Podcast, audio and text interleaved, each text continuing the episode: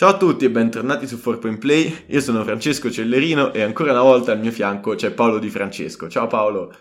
Ciao Francesco, ciao a tutti gli ascoltatori. Eh, diciamo, noi non abbiamo, come avete capito nella puntata scorsa, una divisione in stagioni, però se c'è una puntata che dà avvio a un nuovo ciclo, diciamo, del, del nostro podcast è questa, no? Esatto, perché la stagione è alle porte, noi non ci siamo assolutamente ridotti all'ultimo e quindi è ora di parlare un po' delle varie squadre, di come si affacciano a questa nuova stagione, con che prospettive, quali sono i volti nuovi e vecchi che, che vediamo, insomma, cosa ci aspetterà da questa stagione. Allora, eh, io direi che, insomma, per farlo faremo un recap un po' di quelli che sono stati i movimenti estivi di, di tutte le squadre e parleremo di quali sono, secondo noi, le prospettive di queste squadre in vista di, della stagione. Non faremo una sorta di power ranking, quello magari ci riserviamo se poi succederà, se ci andrà di farlo per conto nostro sui nostri profili Twitter, magari dando delle previsioni, qualcosa. Parleremo però piuttosto appunto di quali sono le nostre aspettative e magari dei giocatori più interessanti eh, delle varie squadre, di, dei giocatori dai quali ci aspettiamo di più e eventualmente di quelli che pensiamo potrebbero essere dei piccoli problemi che avranno queste squadre durante il percorso della stagione. Esatto, per farlo partire, andremo dalla A di Alba e Asvella alla Z di Zalgiris, ma nel senso che parleremo solo di queste tre squadre. Le altre non ci interessano, lo sapete già se ci ascoltate da un po', siamo interessati solo alle squadre tendenzialmente scarse, quelle in mezzo ve le guardate da soli. Sì, sì, noi andremo no, dalla Z, faremo la A e la Z, basta. Esattamente. E alla A troviamo l'Alba Berlino, che, che in realtà fa, ha un roster all'insegna della continuità. I nuovi acquisti pente sono Procida e Wetzel, che Naya mi proponeva ad aprile 2021. Comincio con le citazioni a Naya che saranno tante, perché tutti i nuovi volti solitamente, nostro amico che ha partecipato all'Archetype Lab, che conosce Pente tutta la G League e quindi tutti gli acquisti, nel 2021 me lo proponeva per lo Zalgiris. Un anno dopo l'ha firmato per qualche partita al Basconia, non eh, indimenticabile, comunque un lungo intelligente che nella Lega australiana ha dominato, ma per il resto il roster è praticamente quello dell'anno scorso, tolto da Silva. Sì, diciamo che sostituire da Silva per Wetzel non sarà eh, semplice, vista l'esplosione che che ha avuto da Silva, soprattutto nella prima parte della scorsa stagione, perché poi si è un e po' nel finale. Sì, e poi sì, esatto, nel finale. Se non avesse dove... avuto quel finale, forse l'avrei valutato diversamente. Invece, comunque, si è un po' ripreso, quindi sono tranquillo. Diciamo, comunque, da Silva era un lungo che sapeva fare varie cose in campo. E era principalmente comunque un realizzatore perché eh, questo aveva fatto vedere a mio avviso il meglio che aveva fatto vedere era in quella fase però comunque eh, ancora giovane e per l'Eurolega comunque 24 anni per un lungo soprattutto sono, sono, pochi. E infatti appunto il Barcellona ha scommesso sul suo potenziale. Wetzel, Wetzel farà molta fatica a sostituirlo ma non è detto che, che, che, non possa riuscirci visto che comunque abbiamo sempre parlato di eh, come la qualità maggiore dell'Alba Berlino sia proprio eh, l'organizzazione di gioco al di là dei singoli e la produzione di giocatori, il modo in cui riesce a farli crescere e a farli diventare giocatori seri da, da Eurolega. Non a caso Procida per il suo percorso post draft NBA ha scelto proprio eh, l'Alba Berlino. Secondo me è una scelta più non che andremo illuminata. a scomodare più di tanto un altro nome, però c'è un altro italiano che più o meno ha fatto una cosa simile e che sicuramente ora è stato aiutato da un gioco che gira in so- intorno a Sigma, che ti insegna a muoverti sul perimetro, liberarti per gli scarichi. Chiaramente stiamo parlando di Fontecchio, ora che ha, anche a livello fisico ha delle analogie col tipo di giocatore che può diventare Procida, Procida è molto indietro, almeno lo era l'anno scorso. Vediamo, non, non, non mi aspetto che abbia tanto spazio, però sicuramente gli farà bene. No, è vero anche che Procida è andato a giocare eh, in Eurolega ben prima di quando è andato Fontecchio, perché Fontecchio ci è andato a 24 anni, mi sembra, mentre Procida ne ha ancora 20. Quindi... Beh, c'è stata la parentesi a Milano. Sì, sì, no, intendo, uh, sì, ovviamente a giocare con continuità come sper- si spera potrà fare Procida, non dico quest'anno, ma magari già dal prossimo.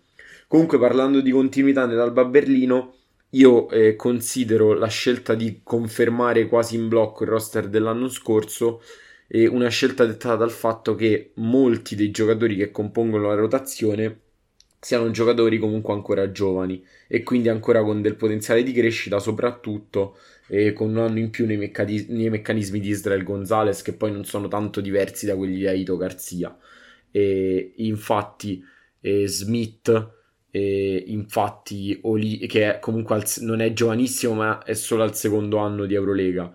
Ma Olindi, Timan, Zuzman, Lammers sono tutti giocatori che comunque, e anche i giovani tipo Delo e Matisek sono tutti giocatori che eh, hanno con un anno in più possibilità di aumentare proprio la loro, la loro produzione, anche la loro solidità e, e ovviamente eh, col crescere della loro esperienza.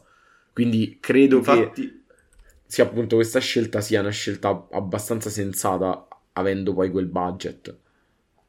Infatti, vabbè, a parte ringrazio il fatto che abbiamo deciso di registrare adesso, hanno deciso che è il momento giusto per pulire tutte le foglie dal marciapiede qua sotto col camion della monnezza, eh, che mi farà divertire nel, nell'editing. No, infatti quello che mi sono segnato è che mi piace comunque, a prescindere da quelli che saranno i risultati, la tipologia di giocatori che hanno a roster. Ho fatto gli stessi nomi tuoi, diciamo che hanno la possibilità di tormentare gli esterni avversari, tra Zosman, Olindi, Matisek e tanti giocatori così. L'altra roba io Green. spero... Eh? Anche lo stesso Green. Esatto, e la roba che mi aspetto, cioè che possa diventare invece un lato positivo del, della, dell'addio di, di Lammers eh, eh sì, di Lammers, di Da Silva è che Lammers potrebbe riprendersi un po' il ruolo che l'anno scorso non è riuscito a, a prendere, ma ha giocato una stagione di debutto in Eurolega ottima, veramente bella, ne abbiamo parlato con Neri come giocatore in rampa di lancio, l'anno scorso ha saltato un po' di partita all'inizio e non è riuscito a giocare come l'anno prima. Magari il fatto di perdere un lungo realizzatore, vabbè, con caratteristiche diverse, però può dargli una scossa e farlo un po' riprendere. Certo, se... e poi comunque appunto tra questi giocatori sempre diciamo lunghi, mezzi lunghi, io credo che dobbiamo cominciare a riconoscere qualche eh, credito in più a Timan, che abbiamo sempre sì. visto come il classico giocatore eh, nazionale, magari solido, che può dare qualche minuto, eccetera. Invece, secondo me, è, è un giocatore d'Eurolega vero eh, si è visto anche in alcune partite con la nazionale, si è visto anche sì. nelle finali del campionato tedesco. Eh, quindi, insomma, abbiamo davanti secondo campionato me. Campionato tedesco in cui non, non sa perché il Bayern prende le mazzate tutte le volte. Cioè, sì. In Eurolega hanno due percorsi talmente diversi. No, è vero, e poi ovviamente, e poi lo possiamo anche chiudere, Modolo deve confermarsi dopo una stagione che sembrava irripetibile, però Eurobasket ha fatto bene. È vero che Schroeder gli ha, gli ha rubato la scena per ovvi motivi e già me lo ricordavo anni fa, adesso sembrano tutti stupiti, ma cioè, ci aveva fatto impazzire anche i tempi Schroeder contro l'Italia, e, però anche lui aveva fatto molto bene. Direi, prima di cambiare squadra, sottolineo che non abbiamo titoli, nomi alle stagioni, non le numeriamo, ma in ogni stagione state certi che Jalen Smith cambierà nome per Paolo, diventerà Green oh, che altro era. Oggi è Green, l'altro anno non mi ricordo cosa fosse. Non era sempre Green. Comunque per te c'è la Svel adesso, anzi posso, dico io, così sì. poi ti lascio il tuo pianto greco io mi prendo quello dello Zaghiris. Fa, uh, faccio prima a dire chi è rimasto l'anno scorso, sono arrivati Decolo, Obasoan, Jackson Cartwright, Matthews, Polit, Polite, non lo so, Noir, Pons e Lovergne. Io ho una sola sensazione che quello voglio dire, che secondo me non è detto che faranno bene, probabilmente quest'anno io non, non, ho aspettative, anzi non mi piace particolarmente, ma mi aspetto che potenzialmente potremmo ritrovarci tipo tra 3-4 anni a guardare il roster della Svel e dire ah ma guarda quanti bei giocatori che avevano, dimenticandoci del fatto che a quel tempo fossero ancora acerbi, inesperti per il livello, dovevano prendere le misure. Secondo me sono tante firme anche intelligenti, però forse premature so se mi sono spiegato. Cioè, me li vedo bene che sì. per qualche anno, un po' come gli Zalgiris o altre squadre negli anni, dici, ah, ma che bel mercato che hanno fatto, però poi arrivi in fondo.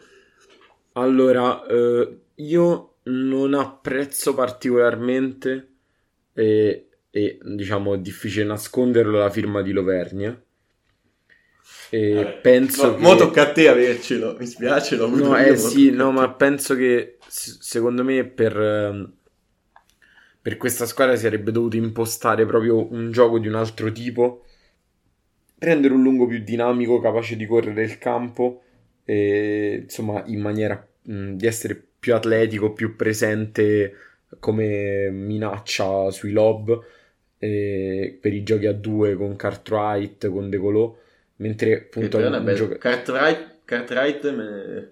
mi intriga, forse me ne ha parlato fin...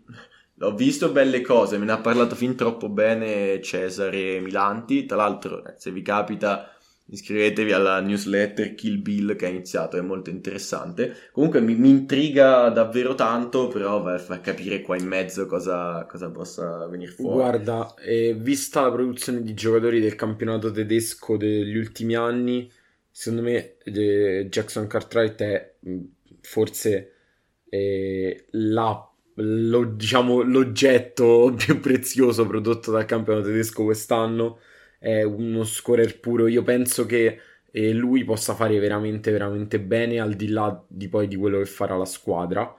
Eh, ma non è l'unico nome interessante. Comunque, Polite viene direttamente dal college, tra l'altro dal college che tifo io, quindi l'ho visto giocare molto.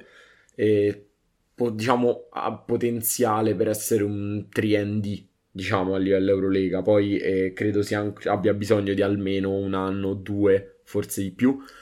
Pons ecco è la firma che, che io cioè, Pons, sì, sì, esatto. Questo qua è un po' esatto, quello che intendo. Secondo me diventeranno esatto. giocatori. Ma l'altro non ho capito se tu tifi 18 college o se il tuo college manda tutto il roster in blocco sempre, in Eurolega. Perché ogni anno sempre... ce No, no, no. Il college è sempre lo stesso, eh, Florida State.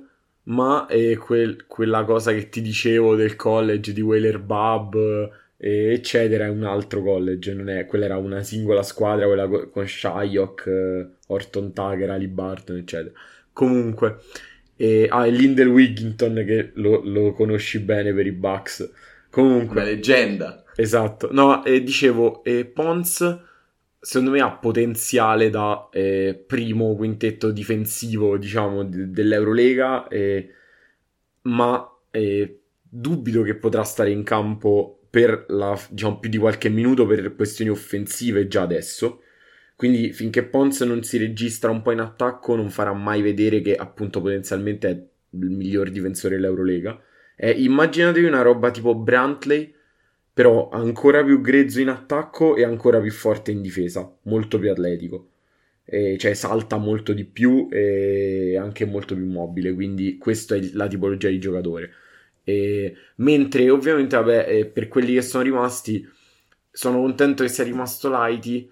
E ovviamente mi dispiace molto per le partenze, in particolare di Okobo e, e poi di William Howard, che comunque era un giocatore abbastanza abbastanza importante. Sì, che poi è sceso di livello, cioè no, non sì, sì. andato a giocare in Spagna, ma pensavo fosse un altro che sarebbe rimasto nel giro dell'Eurolega. Esatto.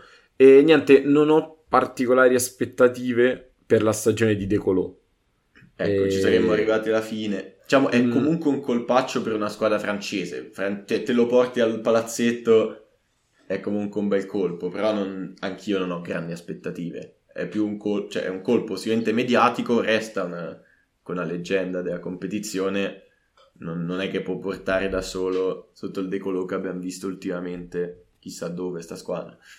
Sì, sì, no, io più che altro, vabbè, vediamo, sono curioso di sapere chi giocherà eh, nel ruolo di 4, eh, perché eh, secondo me Pons, come vi ho detto, non è pronto, Noah non, non mi convince, non mi ha mai convinto, ve l'ho sempre detto, è cresciuto un po' eh, uscendo dall'Eurolega, ma non particolarmente, e la rotazione tra i quattro sarà Pons e Noah la rotazione tra i 5 sarà Lovergne e Yusufa Fall.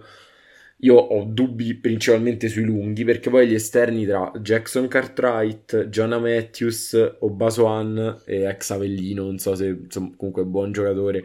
Sì, Matthews e... sembrava vicino a Milano a un certo punto, se ne parlava. Sì, comunque diciamo se contate i playmaker Cartwright e Obasoan, guardie De Colò e Matthews e diciamo da tre e Caudi, sì, Lighty, Caudi eventualmente Polite.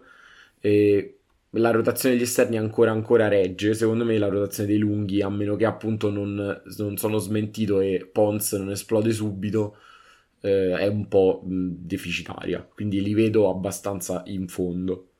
Benissimo, io ti ho lasciato andare avanti perché era la Svel, però adesso accelererei un attimo e passerei al Barcellona, e che, che quest'anno è arriva, ha inserito da Silva, che abbiamo già citato, Satoransky, Veseli, Kalinic, Mike Toby e Pauli, che è l'unica cosa che va via Paul Oriola e prendi Oriol Pauli, mi fa particolarmente ridere. Ma detto questo, intanto ti si rompe Mirotic, prendi Toby. Veseli non, non lo commento, non c'è molto da commentare. Kalinic, intanto finalmente bentornato al livello a cui devi giocare perché ma con tutto rispetto, è proprio il giocatore, abbiamo detto tante volte, perfetto e, lo è, e tanto l'ha già dimostrato col Fenerbahce. Non ci stiamo inventando assolutamente nulla per completare una, una contender. Da Silva ci sta inserito in questo, in questo contesto, avrà modo di crescere. Satoransky bisogna vedere in che condizioni è, perché è un potenziale crack pazzesco per, per l'Europa. Vediamo cosa riesce sì, a fare. Diciamo il problema di Satoransky è che è passato in boh, un anno e mezzo da essere un buon giocatore di NBA, anzi che chiunque avrebbe voluto esatto, a non poter stare in campo. Con... Quindi non, non, capisco, cioè se la sua parabola è discendente ai livelli a cui l'abbiamo vista scendere in NBA, eh, forse non è così forte nemmeno per l'Eurolega. Se invece era solo un periodo di flessione, colpaccio. colpaccio. Eh, esattamente. Esattamente, anch'io l'avrei voluto abbastanza a tutti i costi i Bucks, mi piaceva davvero tanto, è un ottimo materiale da panchina. Diciamo, sono due anni che vincono la regular season, non, non riescono a portare a casa il titolo, hanno investito, dall'altro lato però hanno perso, allora vabbè, Calates, ma, ma... Senso, Posso dire, la, la, meglio fatto che abbiamo perso, eh non dico meglio perché comunque è un giocatore di livello eccetera, però ho l'impressione che Calates abbia un po' le... le non so come dire, sia un po' un ceiling capper. Sì, ecco. stavo per dire ceiling eh... capper, ma volevo farti finire la frase. So. Eh sì, eh, sia quel tipo di giocatore lì. Exum, non so perché l'abbiano lasciato andare, magari aveva richieste troppo alte, però io l'avrei tenuto assolutamente per quello che ha fatto vedere nel finale di stagione scorso. Ace Davis non aveva rispettato le mie attese o quello che comunque avevo prospettato a inizio anno, ma diciamo, hai preso Kalinic che è la versione ultra super maxi sì, potenziale cioè, Ace. Davis è il Kalinic per le squadre di metà classifica, Kalinic è l'Ace Davis per le squadre della Final Four. Esatto.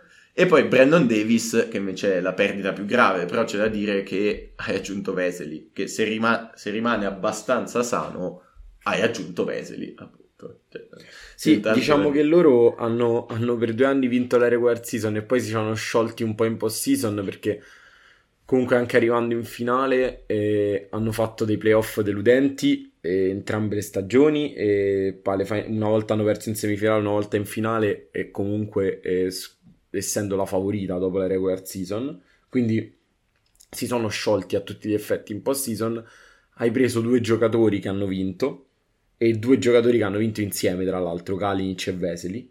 E, e quindi, insomma, eh, non, eh, hai aggiunto non solo un livello altissimo perché Satoransky, Vesely e Kalinic sono tre titolari di livello massimo e completare un quintetto con sostanzialmente loro tre, eh, Higgins o Abrines e poi un 4 che in teoria sarebbe Miro, Mirotic, poi penso giocheranno insieme Vesely e Tobey, eh, credo, o, insomma qualcosa del genere, o da Silva, e quindi hai preso titolari, titolari forti, però hai preso anche gente abituata a vincere, che ha vinto l'Eurolega, che sa come si vince.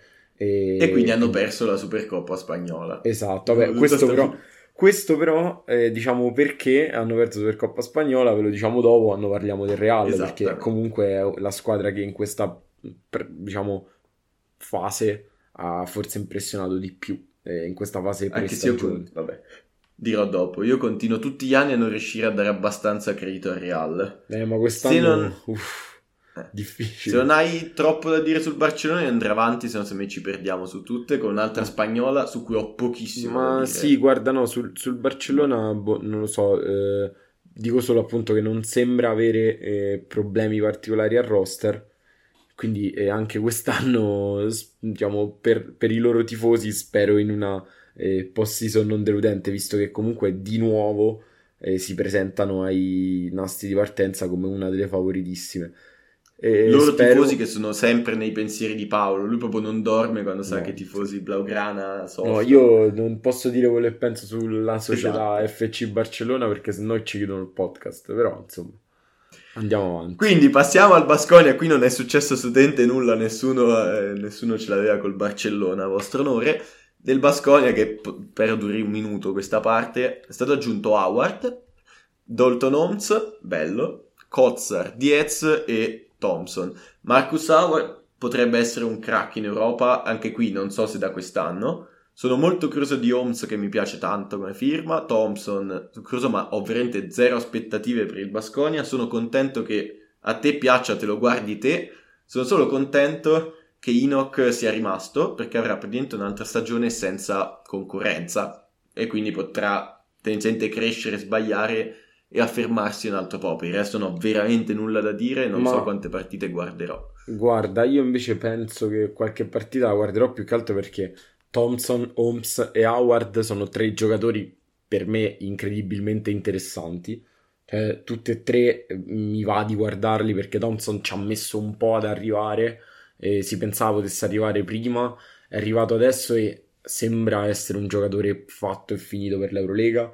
Howard ha il potenziale per essere uno dei scorer più interessanti e Holmes, boh, non lo so, io quando era a Cremona dicevo ok, questo l'anno prossimo possiamo prenderlo subito in Eurolega. È andato a perdersi in G League e adesso speriamo, insomma, speriamo bene.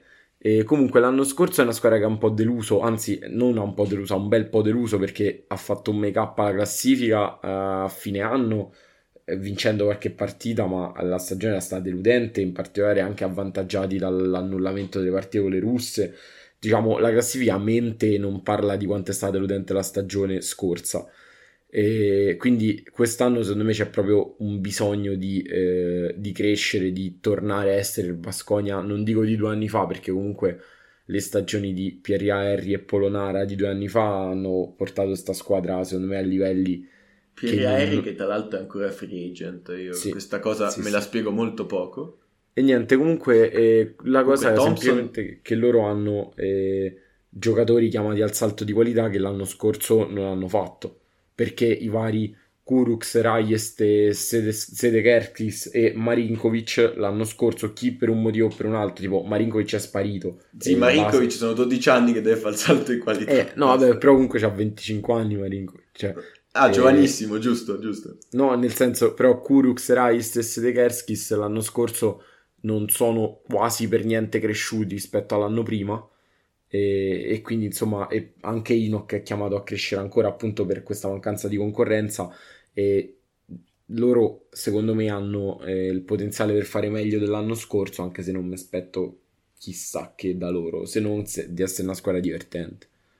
Ecco, chiudo dicendo che non me li aspetto troppo divertenti, però Thompson, ne avevamo parlato anche lui con Neri, era un altro dei nomi che volevamo vedere quindi anche a me piace tanto. Qualche cosa guarderò, ovviamente era un po' un'esagerazione. Il punto è che i nomi che hai fatto, da cui dici non c'è stato il salto di qualità, non è che si affacciasse la stagione dicendo qui c'è un potenziale folle che, che deve esplodere. Cioè, sono comunque giocatori che possono crescere e diventare, secondo me, giocatori buoni per l'Eurolega, ma non vedo tipo il fenomeno che è lì lì per esplodere, quello intendo. Detto questo, Bayern Monaco che ha aggiunto un po' di, di giocatori e di qua, questi ne abbiamo parlato tantissimo in privato con Paolo perché ci sono tanti ragionamenti che si possono fare su questa squadra. Hanno aggiunto vabbè, Wimberg, Bran- Brankovic, poi c'è Elias, Elias Harris che torna dopo aver già giocato una vita al Bamberg, quindi tanti anni anche con Trinchieri Gillespie, non ho mai capito Gillespie, Gillespie, sì. Gillespie, benissimo, Winston, di cui lascerò parlare a te, e Isaac Bonga. Diciamo che difensivamente, poi ti lascio parlare io, quello che c'ho da dire è che difensivamente mi intrigano da matti. Ci siamo detti un mese e mezzo fa con Paolo che col quintetto Walden, Bonga, Valer Beb, Rubit e Gillespie si punta allo 0-0, mai si punta al tapin all'ultimo secondo di qualcuno o all'autocanestro degli avversari e, e, e, lui tra l'altro ha aggiunto che più di una squadra di Serie A negli anni ci ha ottenuto salvezze dignitosissime in questo modo. Sì, sì, proprio questo è veramente il, il, il Chievo, cioè eh, quel quintetto lì è proprio il Chievo de, dei miracoli. Quello quello che ho da dire sulla difesa è che Gillespie ha braccia infinite, può giocare drop, ma anche in Eurolega può muoversi un pochino di più. Se lo piazzi in mezzo, tu hai sul perimetro nel frattempo Walden, Beb e Bonga che po- ti portano la gente tra le sue braccia. Cioè, no, sono folli. Bonga in Europa può difensivamente può essere illegale, può tenere quattro ruoli serenamente in attacco puoi pagarlo di meno che in NBA, puoi usarlo boh, sullo short roll, dribble and off, insomma hai un giocatore molto versatile. Il problema non è quello, il problema sì, è diciamo che deve anche far canestro. In, in Eurolega gioca, gioca Olindi, cioè Bonga è tipo Olindi forte. Esatto, e il punto è che vedo pochi che, cioè il canestro lo sanno fare con continuità in pochi, di, principalmente vedo tre giocatori molto importanti che sono Corey Walden che però l'anno scorso è stato abbastanza altalenante spende tanto in difesa e ha avuto qualche problema fisico Lucic che deve rimanere sano perché secondo me senza di lui è tutto incartato e poi, e qua lascio a te, c'è Winston, che è una scommessa ad un altissimo potenziale, almeno secondo sì. me, quantomeno offensivo, eh, però deve, deve impattare con un nuovo mondo. Diciamo che eh, nella, questa nuova wave eh, di, di, guardie arrivate dal, dagli Stati Uniti con Marcus Howard, Carson Edwards, Jared Harper e Cassius Winston, lui è quello che ha, eh, cioè che lo vedo proprio più adatto al gioco dei trinchieri. Primo perché tra i quattro è quello più ordinato, più floor general. E anche se sarà appunto, diciamo, probabilmente dopo Lucic il vero go-to-guy della squadra, è un giocatore che comunque sa ragionare e, e far girare appunto tu, tutto il comparto offensivo. E, e toglierà minuti gio- a Cisco. è un giocatore che sa anche segnare in vari modi. Però, insomma, eh, diciamo che secondo ho paura che gli venga chiesto un volume in termini di scoring maggiore di quello che può sostenere. Mentre lui, secondo me, sarebbe, a, a, sarebbe funzionato eccezionalmente con un altro scorer eh, secondo me Famo in squadra. scambio con Edwards al Fenerbahce. No, faccio un esempio, avessero tenuto Hilliard, che per farvi capire il tipo di giocatore secondo me manca al... Secondo me al Bayern mancano due tipi di giocatori, un lungo grosso, perché anche quest'anno hanno preso Gillespie farà benissimo, mm, sono convinto, è veramente forte, però anche quest'anno si presentano all'Eurolega con solo lunghi sottodimensionati perché Gillespie è sottodimensionato, Rubit è sottodimensionato, Otello Hunter è vecchio e sottodimensionato quindi oddio sottodimensionato Gillespie eh Parliamo. sì di altezza eh, Gillespie è eh. molto basso per essere un centro C'ha delle braccia proprio non No, no, le braccia sono infinite, ma lui è veramente, cioè nel senso a livello proprio di centimetri manca abbastanza. E infatti, diciamo che comunque secondo me è stato uno dei limiti principali per cui lui è, eh, non ha avuto una chance vera in, in, NBA nonostante le presenze con i Toronto Raptors. Comunque eh, io credo che quest'anno loro abbiano cercato di massimizzare e estremizzare la forza delle idee di Rinchieri appunto con, questo, eh, con, questo, con questa mossa questa cosa di prendere un lungo aggressivo potente con le braccia lunghe un esterno che, lunghissimo e potenzialmente può marcare i quattro ruoli come Bonga e un floor general appunto però con grande personalità e anche capacità di essere guida eh, temperamentale della squadra. Quindi secondo me il solco è quello uh, delle idee appunto dell'allenatore cos- con cui hanno fatto così bene però eh, devono fare meglio della scorsa stagione perché la scorsa stagione non era andata bene come la precedente e sono arrivati ai playoff per l'esclusione delle russe. Di nuovo a gara 5, ma... Sì, sì, però per modo, nel senso l'anno scorso non ci sarebbero arrivati a, a, giocarsi quella serie playoff se non ci fosse stata l'esclusione delle russe, perché probabilmente erano tutte e tre avanti a loro. per, per, per come era appunto l'anno scorso. Sì, io sono molto curioso della stagione di Yaramaz, ma a proposito di squadre che hanno rischiato di non fare i playoff senza esclusione delle russe, una squadra a caso è l'Efes. L'Efes che invece quest'anno si presenta con qualche acquisto, qualche nuovo volto, ma soprattutto praticamente senza volti meno o quasi, quantomeno tra i grossi nomi. Hanno aggiunto un Bayer, Zizic, Clyburn e Polonara. L'anno scorso avevano un buco sulle ali, diciamo tra i 3 e i 4, che ci aveva fatto innervosire non poco in fase di preview. Diciamo, una cosa dovete fare e una cosa non avete fatto. Se avete fatto una nuova stagione con Anderson e Moerman come ali, credo che tra Clyburn, Mbaye, ma pure Polonara, che è versatile, comunque qualcosina hanno fatto. Sì, nel considerando... senso sostituire Anderson, Moerman e Singleton con Clyburn, Polonara e esatto. Mbaye, cioè, insomma, mercato faraonico. Anche perché Singleton ha fatto delle belle giocate nei momenti chiave, però l'anno scorso era non irritante, di più. Cioè, non, non te lo tieni tutto l'anno di nuovo perché vabbè, tre partite... No, puoi anche farlo, però insomma...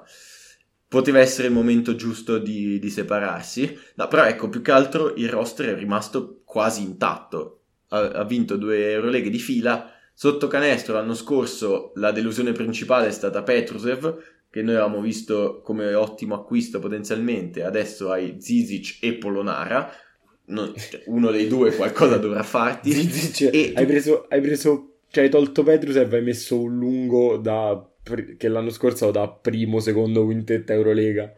E, tra l'altro da mettere vicino a Plyce che l'anno scorso ha fatto una stagione incredibile comunque anche dei bei playoff e tutto questo senza... hanno colmato buchi senza accorciare la coperta da nessuna parte. E questa roba fa paura.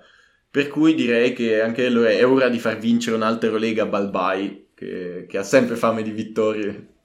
non lo so. No, è mostruoso. Balbai futuro co- coach, che è andato con i San Antonio Spurs in Summer League. No, scusa, sì, esatto, i Spurs e fare... Bucks c'era TJ Parker. Sì, sì, esatto.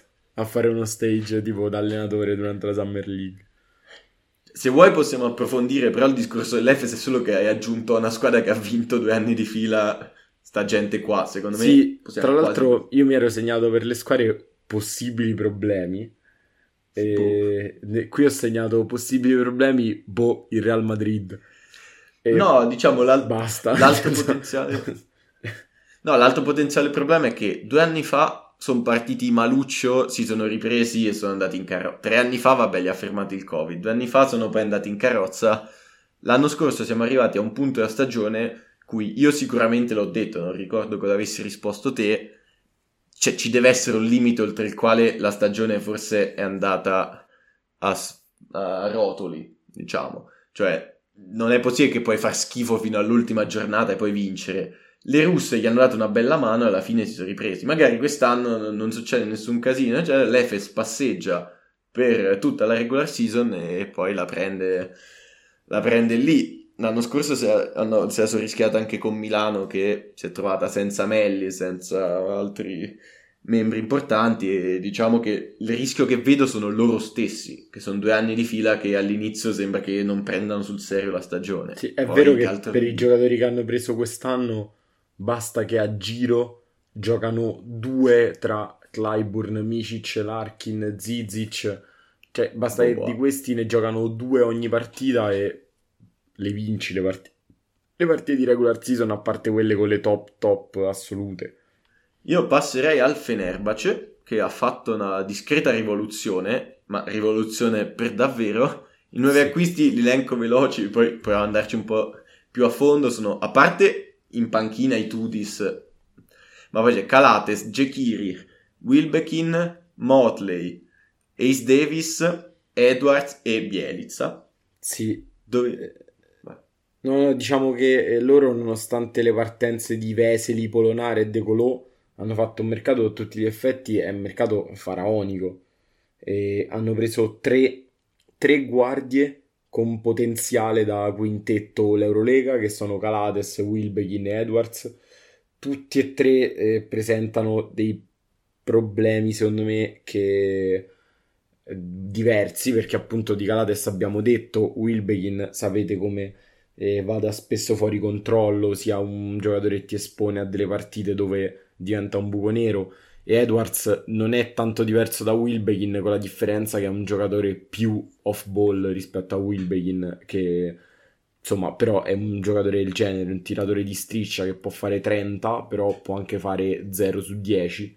Diciamo così, Bielizza ritorna all'NBA con l'anello. Io mh, mm, ho, dub- so, ho, dubbi su quanta voglia abbia Bielizza di giocare a basket, eh, sinceramente, però potenzialmente è un crack. una certa età, però. Eh, sì, sì, è, potenzialmente è, è tipo crack. l'MVP delle... se n'è andato da MVP esatto. sette anni fa, c'ha sette esatto. anni in più, che sono tanti, ma lì. No, ecco, Sembra che quello... un potenziale colpo assoluto sia Motley. Esatto. E poi hanno preso esatto. vabbè, due giocatori con esperienza e fisico come eh, appunto Ace Davis e Jegiri. Io quello che... Sì, quello Ace che Davis dico... mi puzza un po' di doppione di Pierre, un po' lo stesso discorso di Kalinic, c'hai Pierre che è Ace Davis all'ennesima potenza come ruolo. Sì, Ace Davis in una più forte in difesa, sì. Però ecco, non so se andranno avanti col non so se andranno avanti col doppio lungo, che l'anno scorso non mi è piaciuto per niente. Cioè, Maitudis ha già giocato con Schengelia Milutinov, quindi non lo escludo. Però in realtà Ace Davis, Pierre, questi giocatori un po' più versati portano tante soluzioni.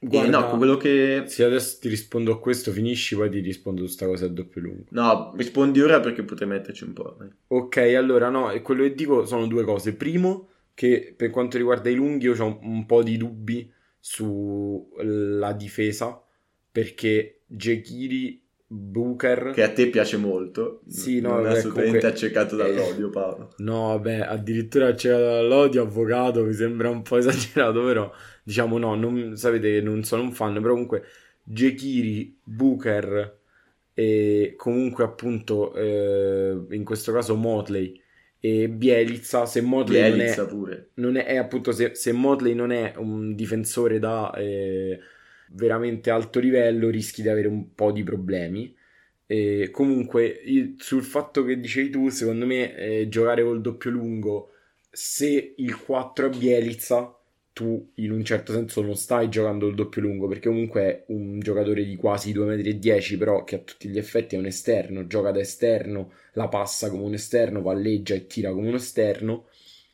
Quindi... No, io ho paura di Booker con eh, un, uno tra Jekir e Motley. È esatto, questo evita. Ma io eh, semplicemente avrei fatto sparire dentro una sacca nera uno tra Booker e Jekiri.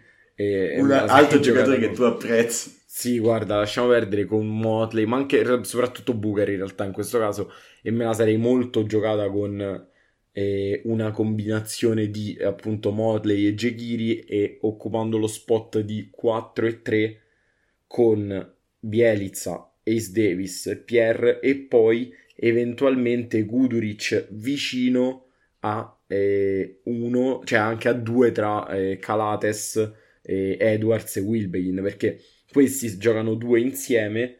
Guduric potrebbe giocare da 3, scalare i Pierro e gli Ace Davis da 4 per riempire i minuti che non gioca Bielizza. Quindi senza giocare presente mai col doppio lungo. Allora, per me quello che può funzionare, o meglio che l'anno scorso non mi è piaciuto di Devin Booker tra le varie cose, è che è un giocatore che io vedo più da, diciamo, sesto uomo, qualunque cosa questo voglia dire, cioè che abbia i suoi tiri, perché offensivamente il talento c'è e tu lo spenda in campo il meno possibile.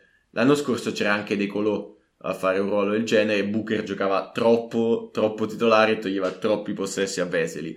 Quest'anno in realtà potrebbe esserci anche qui Edwards a fare una roba del genere, però se Booker vedesse un po' ridimensionato e gestito in altro modo il suo ruolo, in realtà per me il suo può farlo, anche se l'anno scorso mi ci sono giocato un po' di credibilità su questo. No, volevo dedicare due parole a Calates Wilbekin e lo farò prima citando Bandi, eh, vabbè avrete sentito nella scorsa puntata, e poi mi ha regalato un aneddoto che non posso non citare. Allora, Bandi fa sempre l'esempio della Nutella e del salame, cioè che la Nutella è buona, il salame è buono, ma la Nutella sul salame... Mm, mm. Ecco, in questo caso io direi il salame, mm, la Nutella Mm, però il salame sulla Nutella in realtà potrebbe starci de- decentemente. Nel senso che Calates può di- tanto difendere anche per Wilbekin praticamente, può ridurgli lo usage che in certi casi era veramente eccessivo, perché Wilbekin a me a parte tutto piace, cioè è un giocatore che mi sta simpatico e mi diverte, ma non, secondo me non, non, è un giocatore che può sostenere quel ruolo così, diciamo, eliocentrico che ha avuto in certi casi al Maccabi, e quindi il fatto che qualcuno lo sgravi un po' può aiutare, e il risultato potrebbe essere quello che Bandi mi ha detto di aver sfidato un suo amico a mangiarsi dei filetti di platessa impanati con sopra la Nutella e a questo sono piaciuti talmente tanto che se ne è mangiati tipo 6-7 finché chiaramente il giorno dopo non è stato malissimo però evidentemente ha anche funzionato come soluzione. Per cui ecco semplicemente secondo me se li avessero presi separatamente avrei sbattuto la testa contro il muro fino a, boh, a che mi fossi stufato l'istinto di sopravvivenza mi avesse fermato, insieme, stessa cosa anche Calates Edwards, per me ci possono stare. Eh, io ti dico una cosa, eh, visto che questo che hai detto vale praticamente anche per Edwards, in realtà io userei i minuti di Calates per far giocare Edwards. Perché qual è il punto? L'alternativa, diciamo... Sì, puoi mettere Kuduric alla fine esatto, a fare il lavoro. È, sì, cioè. Esatto, secondo me Kuduric eh, sta meglio vicino a Wilbekin perché eh, tra i quattro, diciamo, il più... quello che ha più bisogno della palla a mano è sostanzialmente Calates perché è quello, l'unico inutile senza la palla. Eh, e quello che è più forte a giocare senza palla è Edwards quindi io giocherei con Calates e Edwards e poi Guduric e Wilbekin, che in un certo senso possono essere viste come due combo, mentre eh, secondo me Edwards, nonostante sia tipo un S, mm, nemmeno un 80 per finta, eh, è a tutti gli effetti una guardia come tipologia di gioco. Eh, è uno scorer, semplicemente un tiratore. Quindi appunto li accoppierei in quel modo. Anche perché io non Sono... vorrei vedere mai in campo Edwards e Wilbekin insieme. Uff, mamma mia, che fatica. Ma spero manco i Tudis, cioè, mo parte tutto. Detto questo, io direi che col Fenerbahce abbiamo abbastanza finito e si passa al Maccabi, che come sempre, ogni volta che uno fa una preview si trova questa, cioè vorrebbe farla su 17 squadre, non 18, ed evitare di parlare del Maccabi, almeno io. Allora, facciamo così, il nuovo Maccabi eh, introduco io chi hanno preso e poi ti lascio parlare perché hanno preso un botto di giocatori che ti piacciono, quindi ti, li, mm, sì, hanno preso comunque Colson, sì, Poitres, sì. Nibo. Colson, esatto. Eh, comunque Colson, Poitres, Nibo, Ga- Guipnini è tornato. E sì, Darun ma io continuo a pensare sia uno che è rinato, cioè con lo stesso sì, nome, sì. perché non può essere vent'anni fa. Austin Hollins, Lorenzo Brown, Wade Baldwin, Jarrell Martin, Martin e Rafi Menko. Allora, quello che dico è solo, questa è tutta la rotazione praticamente, perché dall'anno scorso giocatori che faranno qualche minuto forse sono rimasti Sorkin e Di Bartolomeo. Quindi l'allenatore è Kattash, che aveva fatto bene in quel piccolo span al Panathinaikos e niente, dico solo eh, tanti, tanti, tanti, tanti, tanti galli nel pollaio. Francesco, co- co- come cantano sti galli? Dimmelo tu. Eh, come cantano sti galli? Come ti ho detto, è una mina vagante in tutte le preview. Credo che se avessero firmato un altro tra i... cioè un, un, altro coach dei nomi che sono circolati, per esempio a un certo punto si era, si era parlato di, di Pasquale, o nomi del genere, mi sarei fidato di più, onestamente. Mi pare forse anche i trinchieri, o sono impazzito. Comunque, ci sono firme che mi piacciono di più e altre di meno, ma soprattutto ci sono coppie che vedo compatibili e, co- e coppie meno. E con meno intendo Lorenzo Brown e Wade Baldwin. Posso Nel dire senso se Lorenzo che... Brown l'avessero firmato dopo l'Europeo l'avrebbero pagato il doppio. Ma sì, ma chiaramente. Ma anche perché, allora, intanto finalmente giustizia per i fra ingiustamente incarcerati. No? Noi andavamo tutto il tempo al Fenerbahce a cercare di venderlo come un giocatore che poteva starci a quel livello, ha fatto di tutto per farci perdere la credibilità. A Kazan ha fatto bene e poi, realizzando il suo sogno di giocare nella nazionale spagnola, ha fatto ancora meglio. E il punto è che quel come backcourt non, non, è che mi spaventi tanto difensivamente, anche perché soprattutto ne avevamo parlato ai tempi del Fenerbahce, Lorenzo Brown è grosso, è lungo e difensivamente, soprattutto Sì, se non gli è devi qualche gigan- non è fisicato, però è molto lungo e comunque è abbastanza forte per essere così, Eh. insomma. Quindi quella, quella parte non mi preoccupa, anche perché se si dividono il, il carico tendenzialmente hanno anche qualche goccia di energia in più.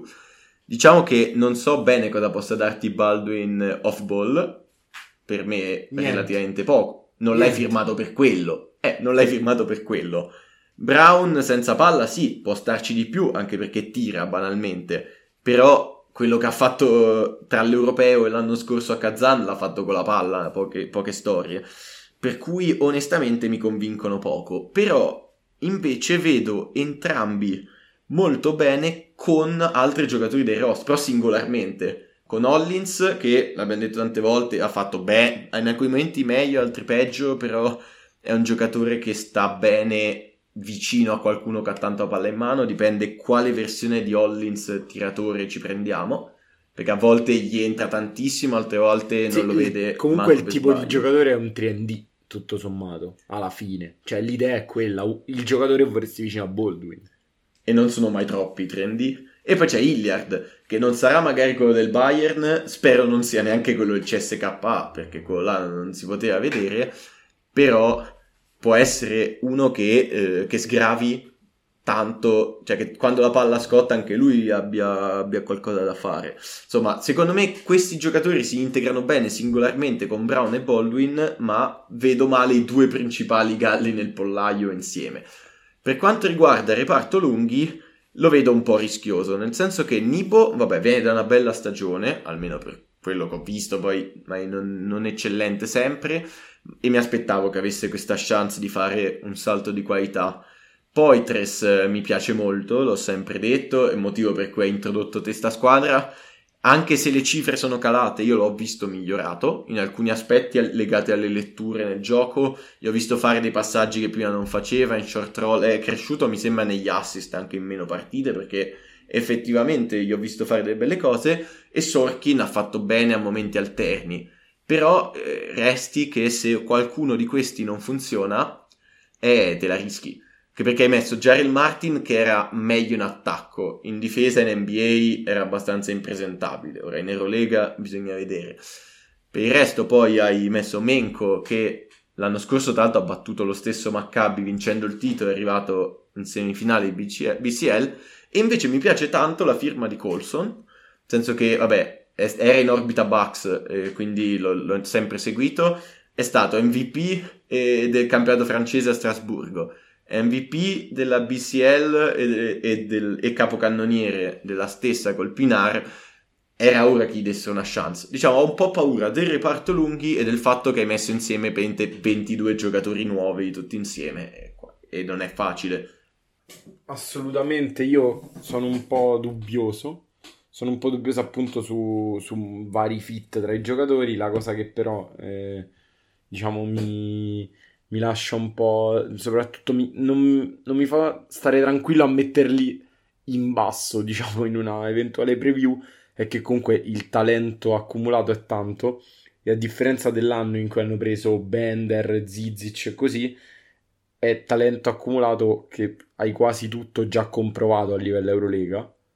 E perché Sì, anche Hollins- come guardie avevi, oltre a Wilbekin, c'era, mm, Chris Jones. c'era Chris Jones, sì, e poi c'era Elijah Bryant e, e non stava funzionando bene quel eh, three-headed monster. In questo caso magari, comu- cioè diciamo hanno già avuto a che fare con guardie che non funzionavano bene tra loro.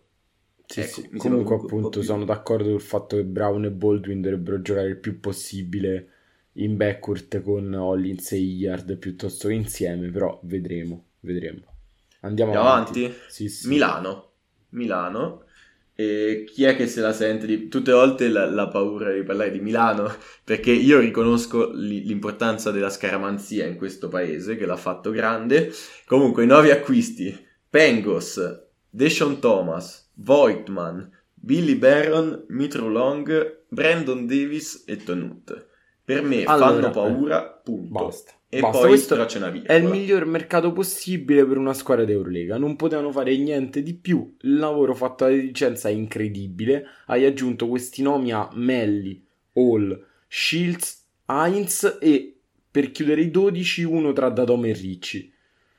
Quindi Infatti, vi ripeto i nomi aggiungendo una- la E in mezzo. Hai preso Pengos e Deshaun Thomas e Voigtman e Baron e Mitrolong e Davis e Tonut. Cioè, tutti stiamo parlando della stessa sessione di mercato avendo già roster quelli che ha detto Paolo. Oltretutto, cioè, ti sei rinforzato. Puoi togliere qualche minuto a Melly Heinz in primis e anche ad Atome.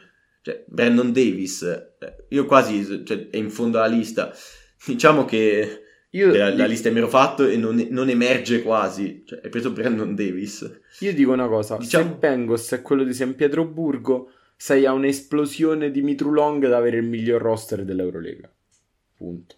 Questo Ecco, esatto. Diciamo che no- non mi sbilancio più del dovuto, non solo per motivi scaramanzia, ma perché nonostante tutto qualche piccola incognita o grande c'è. In primis Pengos, sapete quanto io lo ami alla follia, è un po' alla, diciamo, la chiamata definitiva su quale sia Pengos, perché comunque al Barcellona non è stata tutta colpa sua, infortuni e tutto, ma non era stato quello, quello dello Zalgiris e prima della Spagna, ma se è quello di San Pietroburgo e bocca al lupo e, e Mitrolong anche lì è da provare. Era un nome che vedevo assolutamente in Eurolega quest'anno forse anche prima cioè un nome papabile an- anche ai tempi dell'Archetype Lab. Bisogna vedere l'impatto. Però hai tutta sta gente in più hai Baldasso cioè sei mostruosi Sì, comunque diciamo che l'unico punto contro potrebbe essere a parte eh, l'età, perché eh, comunque sono giocatori che hanno sono, è il roster più vecchio dell'Eurolega, molti giocatori che sono appunto reduci o da infortunio, che tipo Shields l'anno scorso si è rotto abbastanza, Datome all'età che ha, Heinz all'età che ha, Beh, però la Pengos- mano non è colpa sua è un injury prone. No, no, certo, però insomma abbiamo, sono giocatori comunque pure di una certa età. Comunque eh, la- l'unico contro secondo me è giusto che integrare tutti questi nuovi acquisti perché comunque parliamo di una rivoluzione perché eh, Pengos, eh, Baron, Thomas, Voigtman e Davis potrebbe essere un quintetto titolare d- volendo è tutto nuovo e in più devi integrare pure eh, appunto Mitrulong e Tonut diciamo che eh, integrare tutti questi giocatori potrebbe richiedere del tempo e è normale, non mi stupirei se richiedesse un po' di tempo. E quindi, eh, cioè come abbiamo visto anche in Supercoppa, poi chiaro ah, c'erano molte assenze, però già li abbiamo visti appunto perdere il primo trofeo stagionale. E se richiedesse troppo tempo non vorrei che poi ci ritrovassimo ai playoff a parlare di un accoppiamento contro una squadra eh, tipo il Real, tipo l'Efes, come è successo l'anno scorso già al... Ma l'Efes al- perché arriva ultima o penultima nella lotta playoff. Milano magari è andata molto bene. No, si però già che l'Efes se arrivassero tipo quarta No, e l'ho capito. quinta, non mi stupirebbe arrivassero quarta e quinta, ad esempio. Ecco, no, io sono relativamente d'accordo con quello che hai detto, nel senso che hanno preso giocatori per fare, che possono anche fare più o meno lo stesso lavoro, cioè, nel senso me possono essere facilitati nell'inserimento dal fatto che possono, cioè, Brandon Davis al posto di Heinz non sono lo stesso giocatore, è chiaro, però entrambi hanno in difesa, cioè, possono cambiare sui piccoli, possono fare tante cose simili. Davis sa apparire e scomparire in attacco quando serve e quel suo lo può fare. Thomas, pur, cioè Milano gioca di ali versatili. Thomas, io in quella cosa ce la vedo, ce lo vedo molto Beh, bene. Thomas è letteralmente, cioè, è letteralmente la- l'upgrade definitivo dei quintetti con Ricci da 3. Cioè, eh, i Eh. quintetti con Ricci da 3 li fai con Thomas e eh, hai fatto un salto di qualità a livello top dell'Eurolega. Per cui non vedo una situazione in cui debba stravolgere qualcosa, più per- forse perché ha la palla in mano di più, sì. Cioè, per Pengos e Mintrolong magari sì.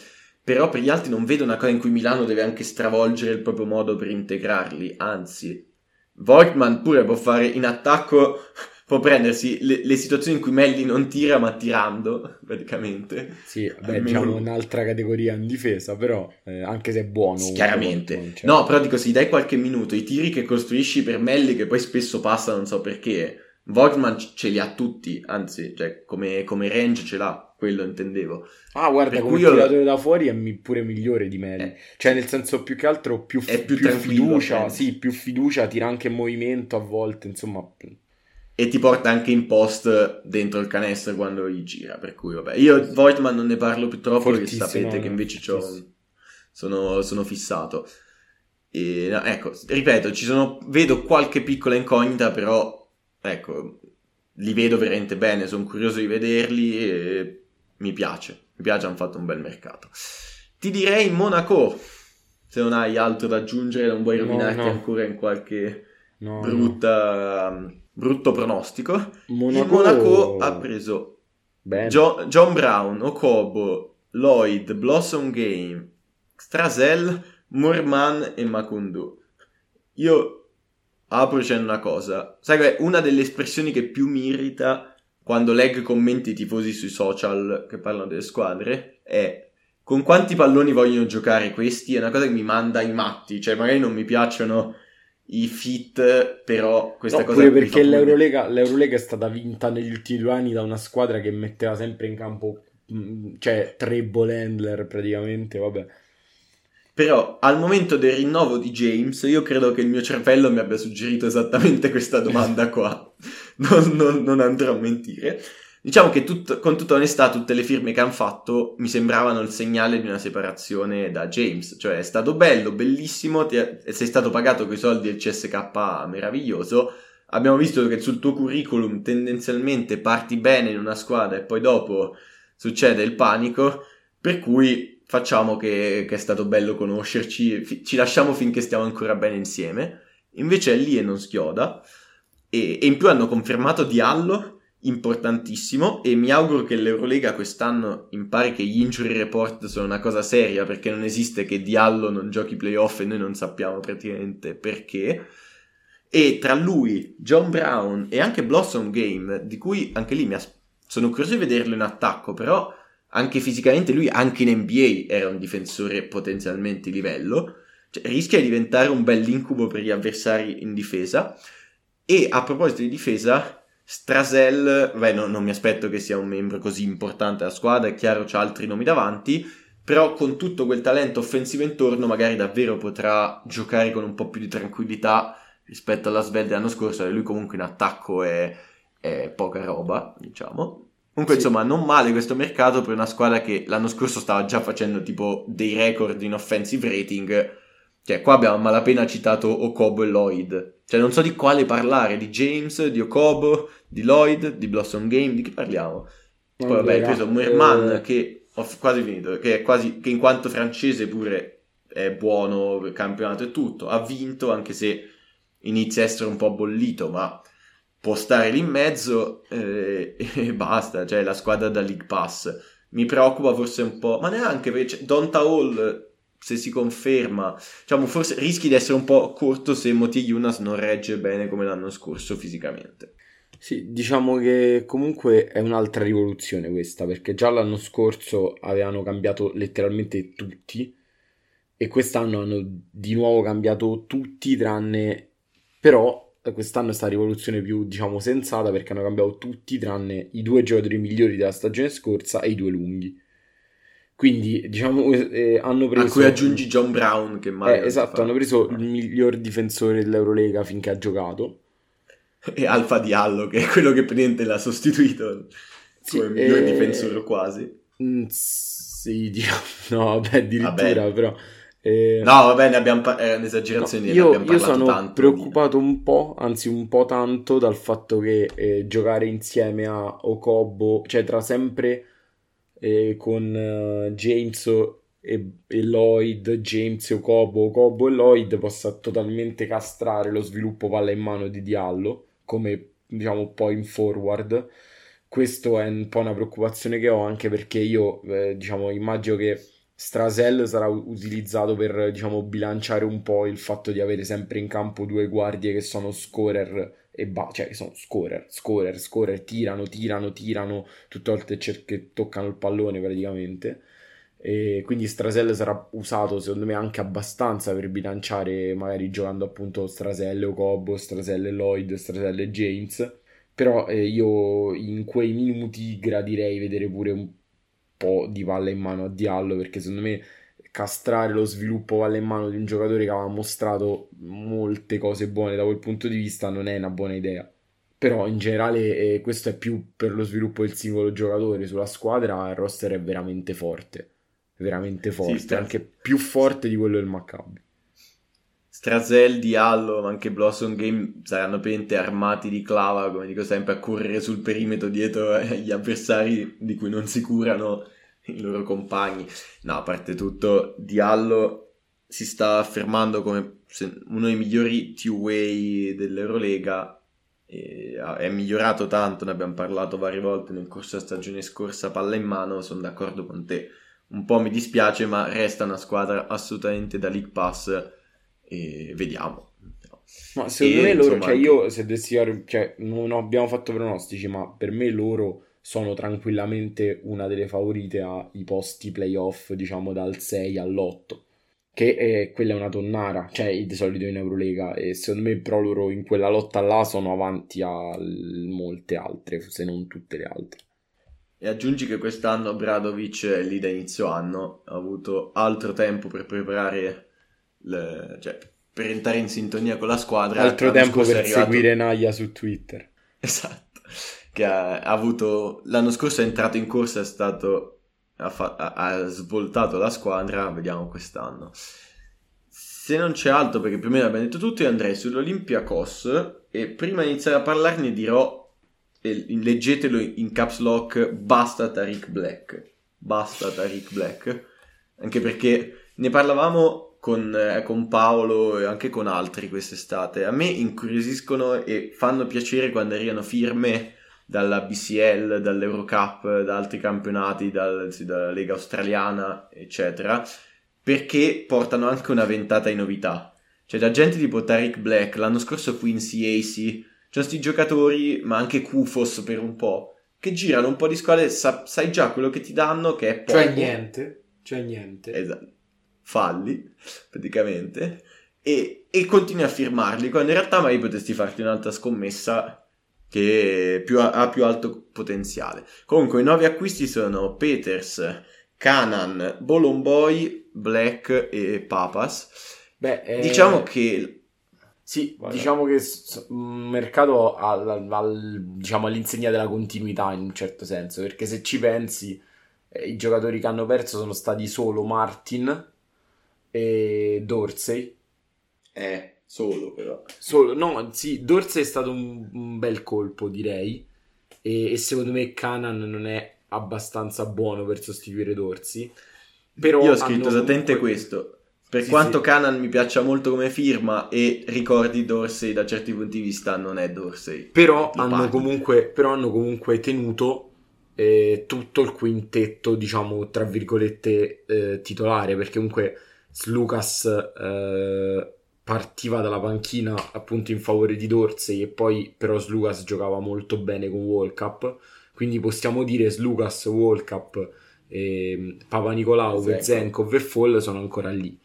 Eh, i cambi di Fall e diciamo eh, i qua tra virgolette anche da, potendo giocare da 4 sono migliori dell'anno scorso perché Peters ma li vedo anche un po' più Peters e Bolomboy però me mm, buoni.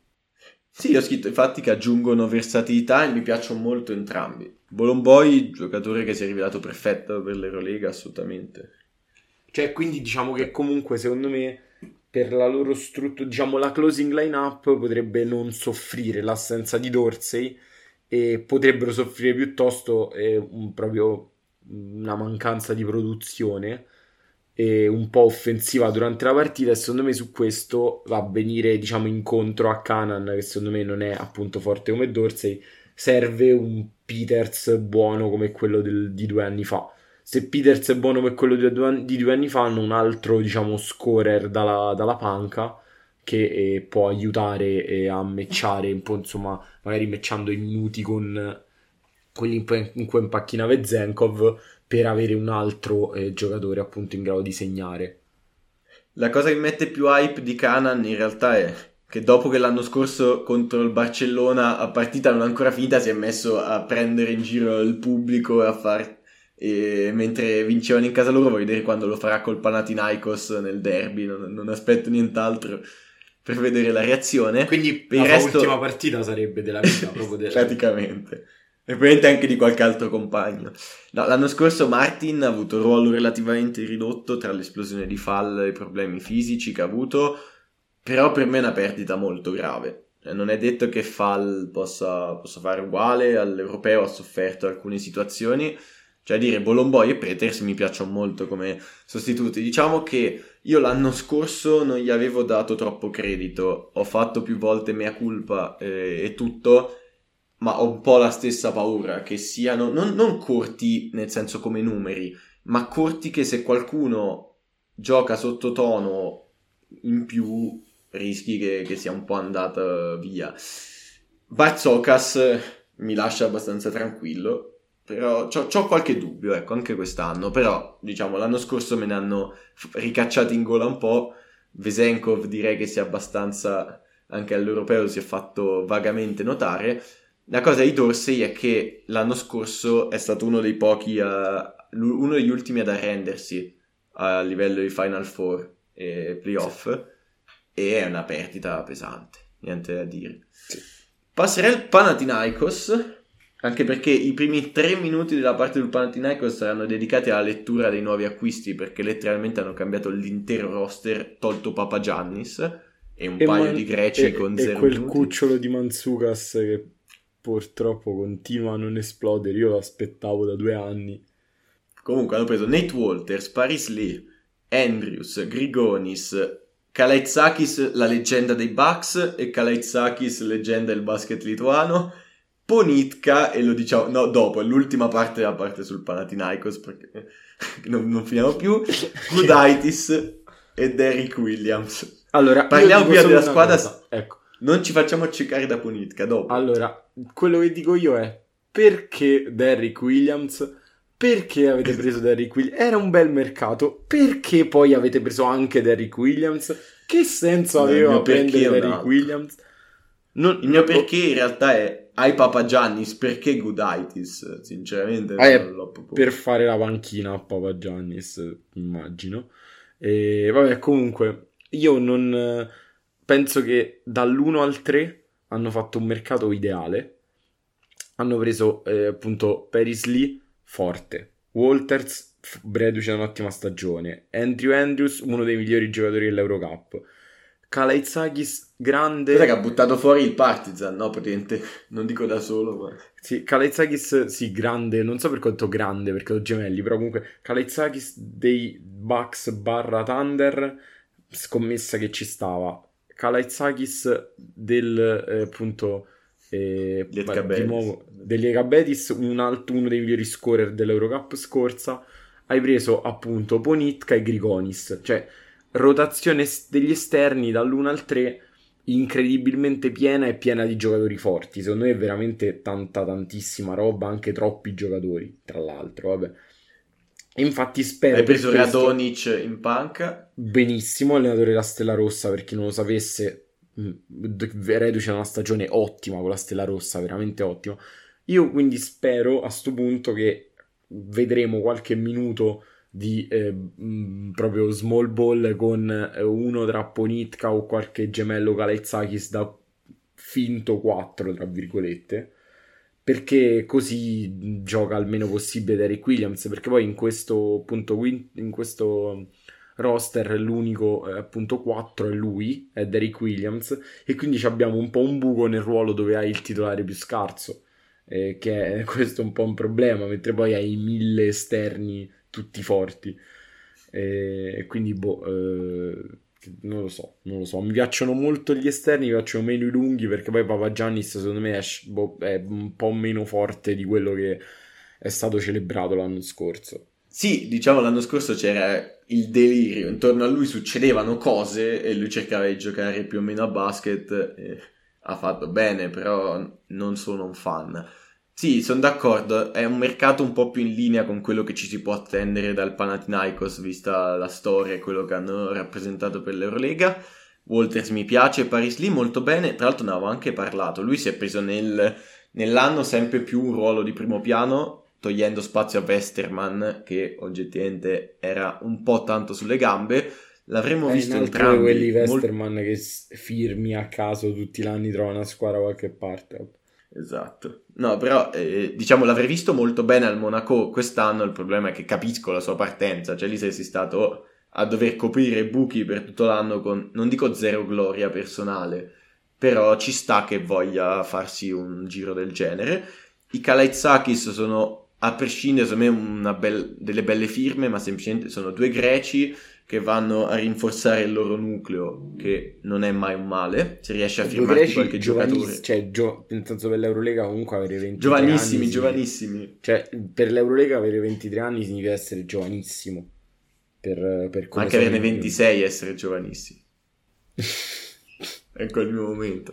Com- Comunque, dai, per finire, oh, io di Grigonis parlo pure troppo.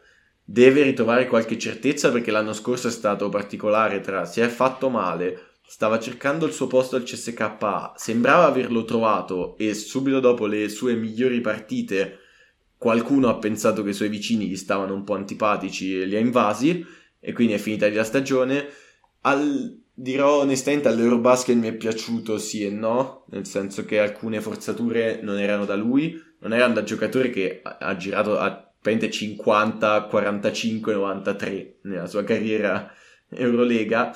Dai, è, è sempre molto forte. E poi dobbiamo chiedere se veramente vi serva Eurobasket per capire Sì, che ma che, sia com'è forte. possibile? Com'è possibile che uno dei migliori role player dell'Eurega rimane senza squadra, lo firma Reggio Emilia per due mesi, fa una prestazione allucinante a Eurobasket e cinque squadre di Eurolega si ricordano, ah, cavolo, ma c'era anche Ecco Ponitka. Cioè, io dico, no, io, no- io posso capire che un GM di Eurolega non guarda, che ne so, il campionato mm, mm, lussemburghese. Va bene, ok, che forse che qualche, qualche GM d'Eurolega non guarda manco l'Australia. Ma che i GM d'Eurolega non guardano l'Eurolega mi pare strano, mo- molto strano. Anche perché comunque è vero che veniva da una stagione a livello, reali- a livello realizzativo un po' peggiore, ma ha avuto un grossissimo problema che è uscito fuori di salute legato alla vista. Ha preso una botta in testa che sembrava niente di troppo grave, poi quando ha, ha tipo completamente perso la memoria in una partita e i medici del Real hanno in realtà scoperto che, che era in pericolo seriamente, l'hanno operato, però ciò non toglie che io l'avrei voluto tipo in 18 squadre su 18, ma pure una diciannovesima in caso di espansione. Pure le tre diciamo che mi russe, puzzava. Esatto, mi puzzava un po' il fatto che Reggio Emilia non stesse minimamente pubblicizzando il fatto ce l'abbiamo noi, Ponitka, dopo quello che stava facendo, quindi ho capito che qualcuno aveva alzato il telefono e si era reso conto di essersi dimenticato di Ponitka.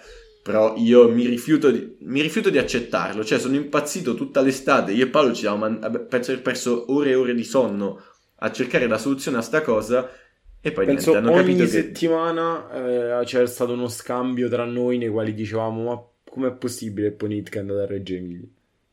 Ma non per, cioè, mo- non, non è irrispettoso nei confronti di Reggio Emilia, è Ma che vabbè, Ponitka non è che non c'ha 38 anni che dice non c'ha più voglia di correre, di... non è Copone, no, chi per loro quando firmano le ultime... No, chi è che? Blooms, che è andato a Reggio Emilia trascinandosi. Qui stiamo parlando di un giocatore che faceva ancora la differenza a livello playoff in Eurolega. Mi sem- al massimo mi sarei aspettato un'alta BCL Eurocup per ricoperto i soldi, non Reggio... Vabbè, Reggio Emilia si è pagata praticamente un giocatore in più con, i soldi del buyout senza aver mai visto Re- a Reggio effettivamente Ponitka. Tra l'altro, Direi la cosa incredibile è la dichiarazione di Ponitka eh, quando gli hanno detto se, an- se sarebbe andata alla Virtus Bologna e lui ha risposto sì, an- prenderò un aereo per Bologna perché, Tren- perché Reggio Emilia è a 40 minuti. Battuta che eh, significava eh, no, rimango a Reggio, ho un contratto con loro ovviamente, mentre poi la- dopo 5 Bimestrale. giorni ha, fi- ha firmato co- col Panathinaikos. Mamma mia. Partizan. Partizan che ha firmato Nannali, Papa Petru, Exum, Andjusic. Posso, vado io? O hai qualcosa da dire subito? Ma eh, che dire, anche loro piuttosto continui, cioè nel senso fare, arrivare in Eurolega e firmare solo quattro giocatori comunque è con, continuità. Angiusic l'ho un po' rivalutato mm, in negativo a livello Eurolega dopo la stagione scorsa, mentre pensavo sarebbe andato molto bene, mentre in realtà è andato bene, però io pensavo molto bene, invece no, e anche perché in difesa soffre troppo, nonostante sia un esterno di quasi due metri. Finalmente Papa Petru ha firmato una squadra, eh, secondo me, con un po' più di ambizioni del Panathinaikos dove ha giocato negli ultimi anni. Non ancora dove avrei voluto vederlo io, perché io Papa Petru lo immagino, cioè il discorso che facciamo per Kalinic secondo me è lo stesso per Papa Petru, nel senso lui secondo me è un role player della Madonna per squadre di livello... Lo voleva lo Zenit quando stava per firmare lo Zenit l'altro anno. Eh, lo Zen- uno Zenit appunto eh, reduce da un campionato, da dei playoff incredibili, uno Zenit con ambizioni da quinto, sesto posto, così quella era una squadra dove l'avrei voluto vedere, però comunque è meglio del Panathinaikos dello scorso anno, e quindi già qualcosa. Nannali, boh, se è Nannali della regular season, seconda parte della regular season, eh, amen. Se è Nannali dei playoff, eh, hanno firmato un cadavere praticamente. Vabbè. Guarda, io tanto dico adesso una cosa di cui mi sono reso conto arrivando alla terza delle, delle squadre provenienti all'Eurocup quando stavo preparando sta puntata, mentre preparavo la Virtus Bologna, mi sono reso conto che ero troppo preso dal guardare chi, dal valutare solo in base agli acquisti nuovi e non dal roster che già avevano, perché comunque sono squadre che avevano già giocatori tipo Panther, l'Idei, ma vabbè adesso cioè, avevano già giocatori ma pure il livello che... comunque eh, anche quelli che non hanno fatto l'Eurolega già, tipo Avramovic, Forte, ecco. Smailan, cioè Diciamo, io ho un grossissimo dubbio, uno, su sta squadra. Vedo tantissimo, veramente tanto playmaking secondario, tanta capacità di giocare su vantaggi creati da altri, ma ho paura che i play, diciamo, primari rischino di finire nel tritacarne. Cioè, sto parlando di Avramovic e Madar, che, che ci, cioè, ci sta che abbiano Madar viene da, da, una comunque bella stagione sta facendo è migliorato al tiro in tante cose però rischia che di nuovo Papa Petru una delle cose che abbiamo sempre detto è Alpana deve fare davvero pentole e coperchi non dovrebbe fare, avere così tanto la palla in mano e rischia di avercela di nuovo se qualcuno va in difficoltà altri giocatori il vantaggio se lo creano cioè se lo creano su vantaggi costruiti da altri Panther mi sembra un esempio perfetto lui non lo prendi più. Se gli dai la difesa un attimo smossa non lo vedi mai più. Però ho un po' paura dell'ingresso nei giochi cioè ci avrei visto bene un altro play esperto ordinato gli era stati tra l'altro associati tipo ogni singolo giocatore di Eurolega Pengos e Williams Goss in primis eh, eh, una cosa dico su questo oggi o ieri notte ieri sera stamattina adesso noi stiamo registrando di eh, martedì e è uscito l'interessamento per Campazzo. Cioè loro si sono aggiunti alla corsa per Campazzo per cercare di, diciamo, interrompere questo, eh, diciamo, lento e inesorabile scorrere degli eventi che avrebbe portato Campazzo a Real Madrid semplicemente così, senza che nessuno facesse nulla. E se loro firmassero Campazzo eh, sarebbe tutta un'altra cosa perché Comunque... Vabbè, vale per 18 squadre su 18 di Eurolega se firmassero No, però loro, però loro, hanno proprio il need nel ruolo di Campazzo, cioè nel senso loro prendono il giocatore che gli manca e il giocatore che gli manca è, è uno dei giocatori più forti. Tra l'altro anche perché poi si può inventare pure dei quintetti un po' fantasiosi. Tipo, immaginate un quintetto con Campazzo, Exum, Nannali, Papa Pedro e Lidei. Non hai un lungo, vero, però hai tutti i giocatori grossi, atletici, oltre a parte Campazzo ovviamente corri tantissimo e comunque poi puoi giocare con le sort, Smilagic che è diciamo un lungo versatile, hai Coprivica che tra l'altro Coprivica a proposito di giocatori che vengono da Florida State, ex compagno di Polite al college, vabbè. Diciamo, secondo me rischiano di essere A un po' corti, B avere un buco a livello di playmaking. E per un po' corti, no, è lo stesso discorso di giocatori che un, un gradino sotto vedo bene, qua rischiano di patire lo scotto del, dell'Eurolega. E Io basta. spero e che poi lo Exum, loro Campazzo. Perché secondo me il Real sta bene così. Cioè, eh, vabbè.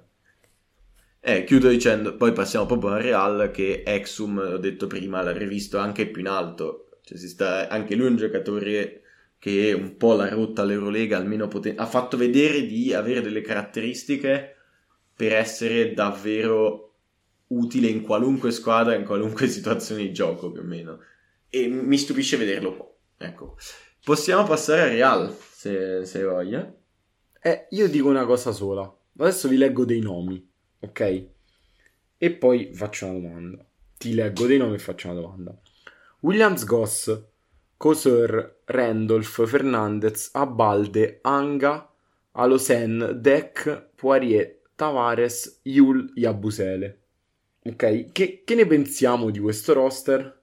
Io direi un roster da, cioè, che si gioca alle Final Four comunque eh, que- cioè, visto quanto è forte Yabusele Tavares è uno dei giocatori più forti dell'Eurolega forse terzo giocatore più forte dell'Eurolega dopo Micic e Mirotic diciamo proprio overall hai Anga hai, so- hai, Williams Goss i soliti giocatori esperti come appunto Fernandez Yul hai Abalde e Deck che sono grossi versatili sanno giocare fuori eh, cioè Abalde appunto può essere un una guardia sovradimensionata che porta la palla, Deck può giocare dentro, la sa passare, eccetera.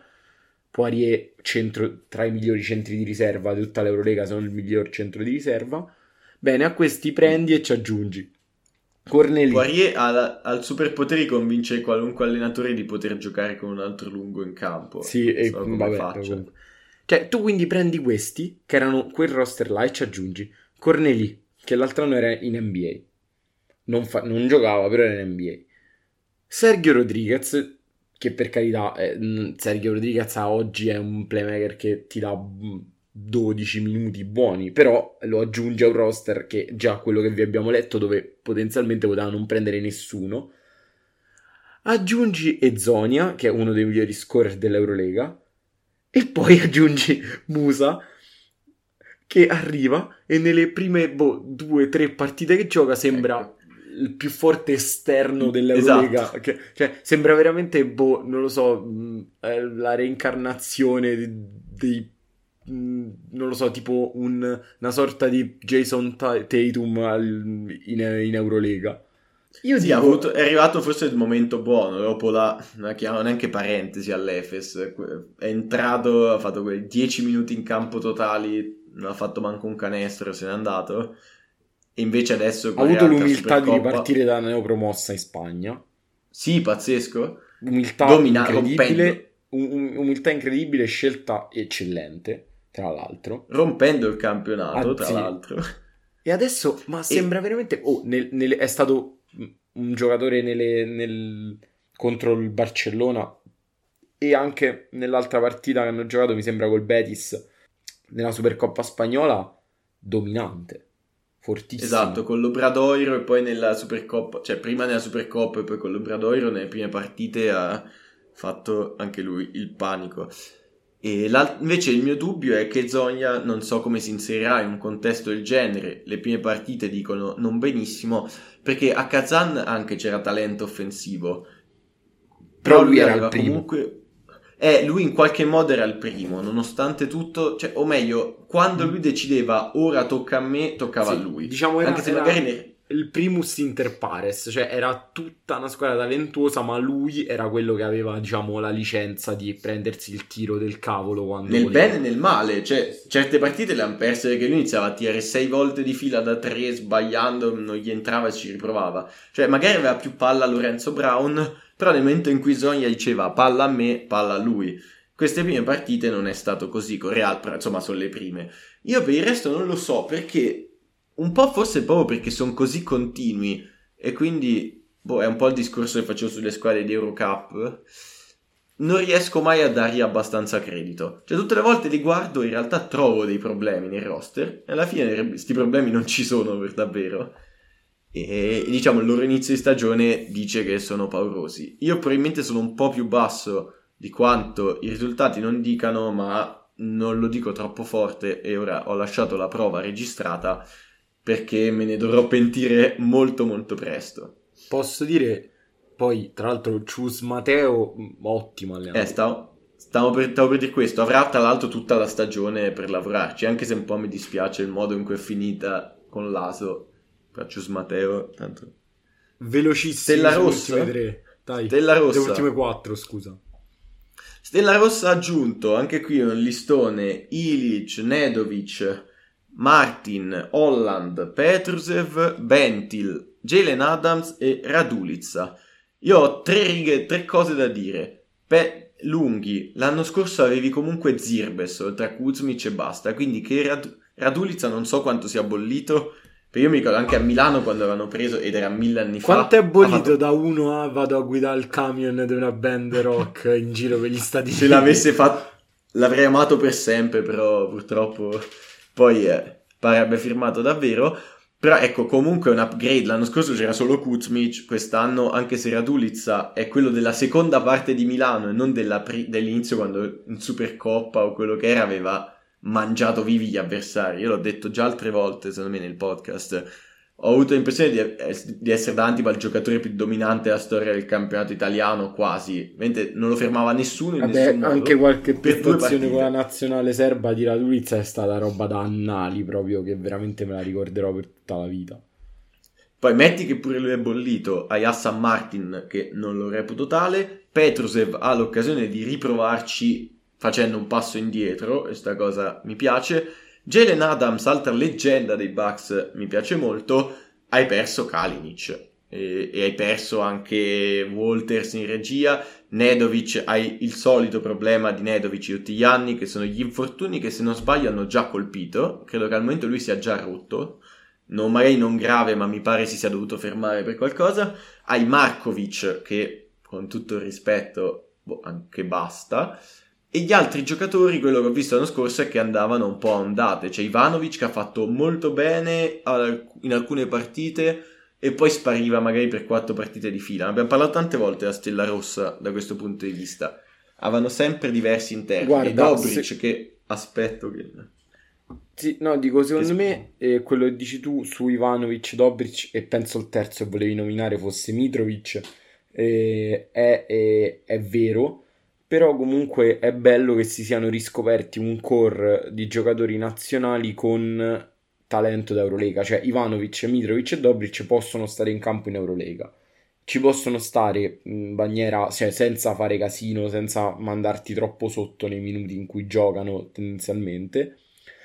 Quindi poi, vabbè, hanno aggiunto un mix di talento offensivo con Adams, Bentil, Nedovic, Petrusev, Radulic, eccetera, e di solidità, Holland e Martin, principalmente. Holland, highlight dell'anno scorso, lui che va ad abbaiare in faccia alle Esatto, porte esatto. della partita, lui inizia a ringhiare ed abbaiare. E forse convinto. non ci sono particolari picchi, Eh, però quello- secondo me se Nedovic può stare in campo possono costruire una squadra almeno interessante come l'anno scorso. Non dico forte, però interessante. Il problema è che se n'è andato Kalinic. L'hai detto te. No, però dico, a parte L'hai il fatto detto un attimo fa il problema. Eh no, però dico, il fatto che se ne sia andato Kalinic non è tanto Kalinic, è il fatto che nel roster non c'è un'ala di livello. Cioè, ci sono Esatto. molti lunghi e tanti, diciamo, esterni, non, ci- non c'è nessuna ala di livello. E non- cioè, quindi, ok, va bene, Kalinic non lo potevi sostituire con uno a livello di Kalinic, però veramente non l'hai sostituito con nessuno. E diciamo che più che altro quello che dico è le ultime versioni di Stella Rossa in Eurolega hanno avuto Feldin, Lorenzo Brown, Jordan Lloyd. Avevano sempre preso Cory Walden. gio- Sì, no, io sto prendendo il, cioè sto dicendo, hanno sempre avuto almeno un mostro offensivo e Sì. un po' di serbi intorno pronti Eh, a difendere. Ma questo morte, doveva essere, secondo me, per loro dovrebbe essere Nedovic quest'anno. Per loro. Però lo sai che te lo ri- cioè che Nedovic sì. sia Eh, lo so, però secondo me nella loro idea è Nedovic. Eh, non lo so. Vabbè, secondo me gli manca anche in Eurocup avevano Ragland per dire, cioè, io mi ricordo sempre che hanno ste, ste firme qua, quest'anno gli manca e secondo me rischiano di pagarlo molto. Andiamo avanti velocissimamente, se no non finiamo più, col Valencia. A te l'onore, gli acquisti sono Jared Harper, Webb, Jones, Radebau, che prima dicevi del, del, campionato tedesco all'inizio, in realtà c'è un altro, oltre a Jackson Cartwright, interessante, e Kyle Alexander. Pente il mercato gliel'ha fatto Naya. Sì. Sì, eh, allora, mercato che porta in dote appunto Radebau, Alexander, Jones, Harper e Webb sono giocatori tutti interessanti a modo loro. Nel senso, Radebau appunto è un'altra produzione del campionato tedesco che già ha iniziato a fare bene, subito, come è arrivato.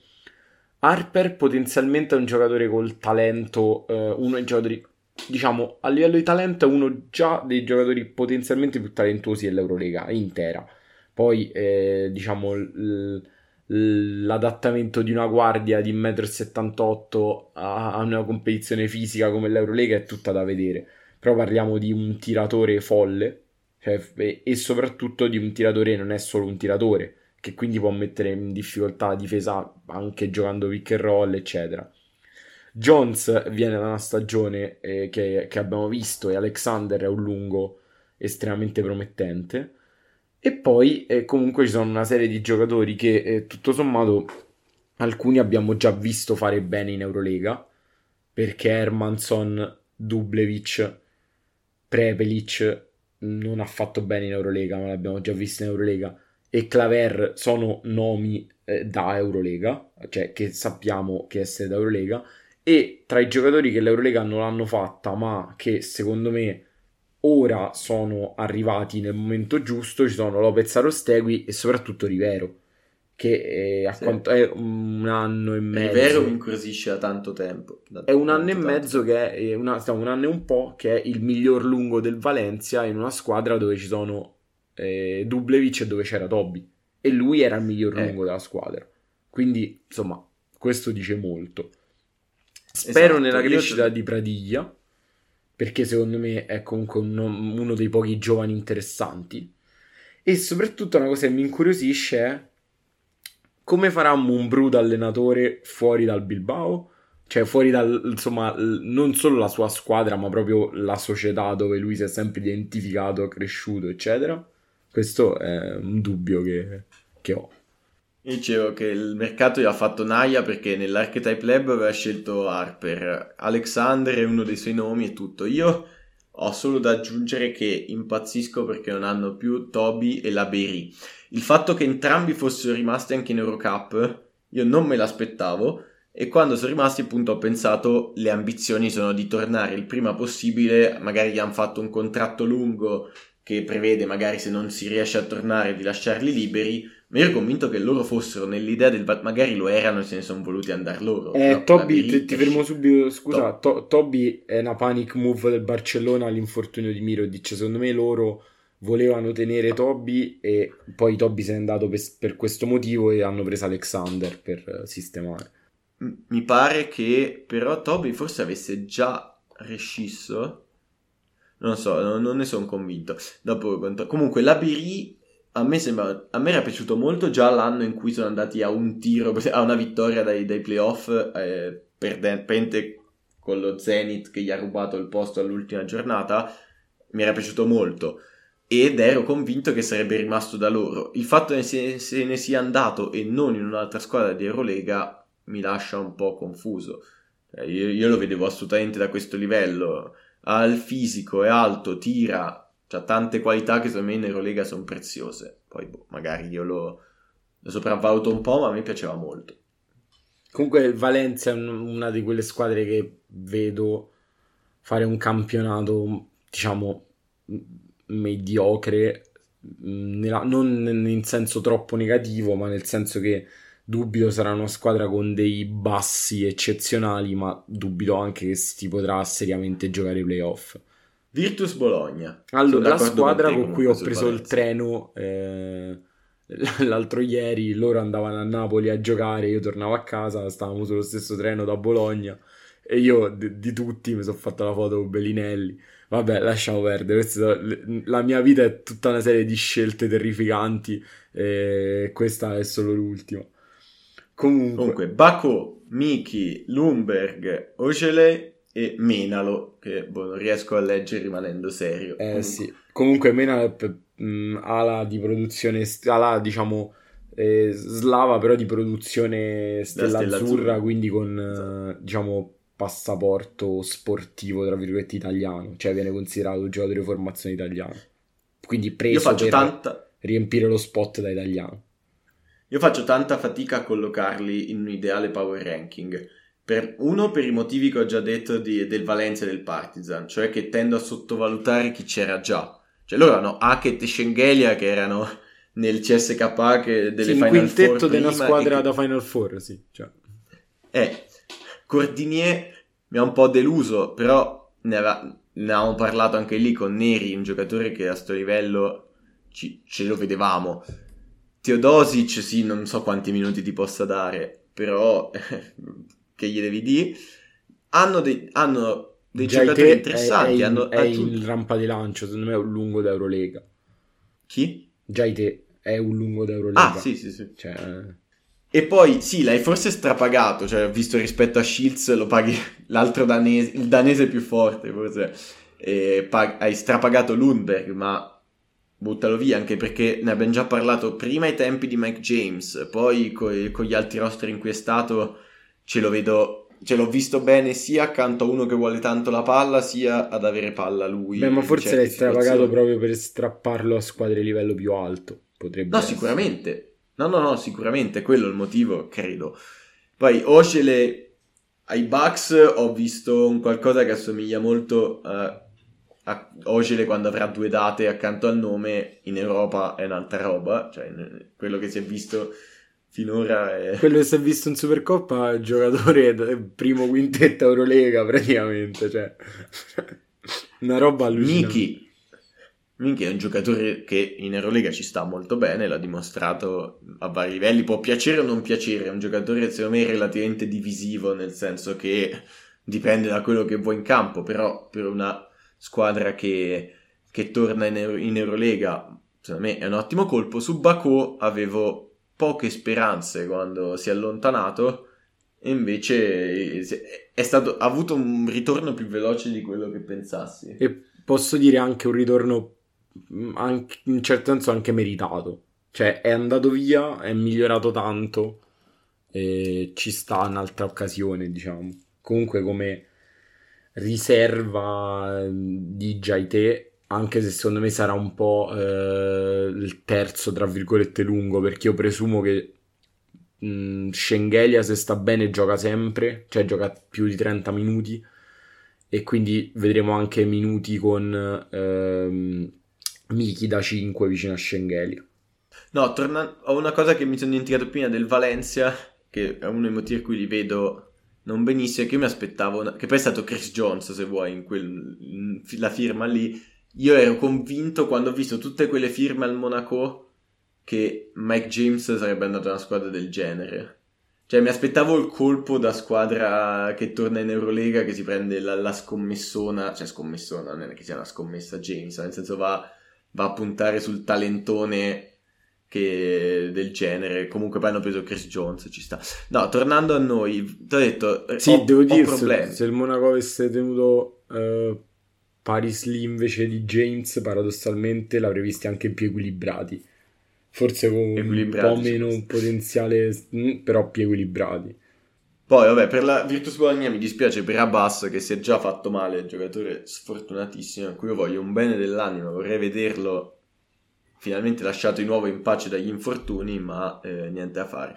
E poi bisogna capire Wims a sto livello come ci sta di nuovo. No, soprattutto molti bisogna vedere se Wins si ricorda come si gioca a basket, perché è da Eh. boh, tipo maggio dell'anno scorso che non sembra un giocatore di basket. Eh, perché potenzialmente è un, un giocatore che è molto buono, molto buono nel senso come archetipo da mettere Sì, un sì. quintetto in Eurolega. Però se, se è quello del finale della scorsa stagione e di altri momenti ho un po' più paura.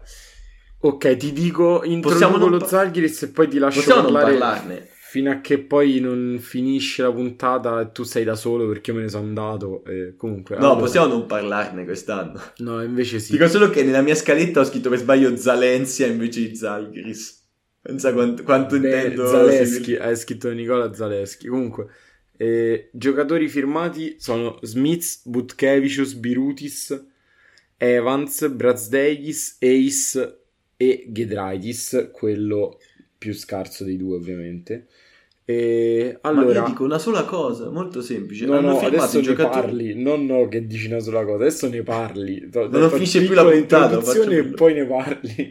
Comunque, Ma non allora- c'è niente da dire. Allora, Eh, no, ti- eh, dico una cosa, tre, secondo me tre firme molto buone e una firma potenzialmente interessante. Molto buone sono Evans, Brazdeikis e Smith. Potenzialmente interessante Kevarius Ace. Detto Ok. questo, il resto poca roba, poco e niente, se n'è andato pure Giffai. Quindi mh, in realtà è dive- nonostante Io- tre firme interessanti, grosso boh. Ma il punto è, non il punto, uno dei tanti problemi e che quest'anno è stato accentuato è, forse anche perché hai preso l'allenatore della nazionale lituana, è che hanno firmato, firmato giocatori sostanzialmente in quanto lituani con delle caratteristiche, ma senza contare che questa è Eurolega. Cioè che è un po' la sindrome di Lukosiunas. Lukosiunas è un tiratore. È un- il- a livello più basso è un bel tiratore.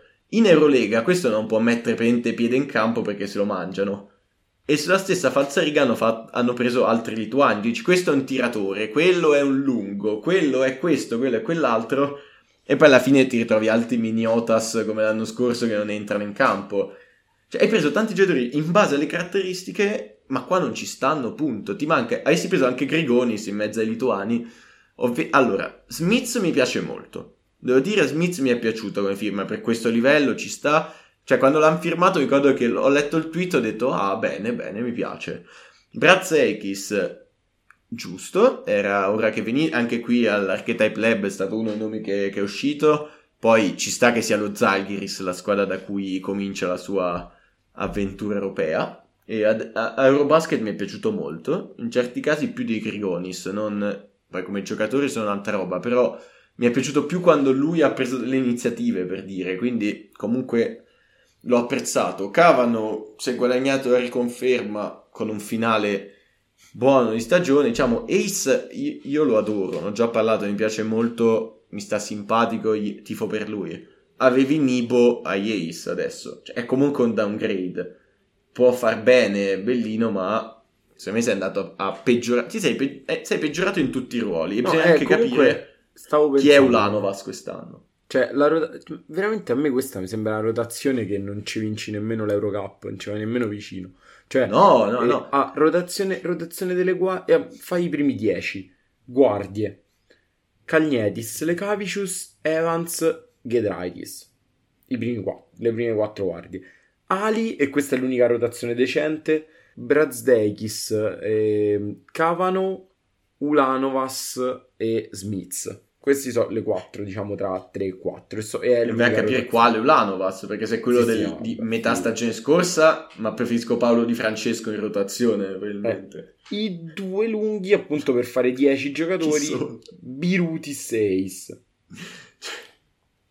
Ma tu perché mi fai questo? Cioè, questo io Almeno forse- la Sven dicevamo... Forse l'ultimo posto. Ecco, adesso dirò una frase che veramente. Però così forse è l'ultimo posto più telefonato da quando facciamo sto podcast.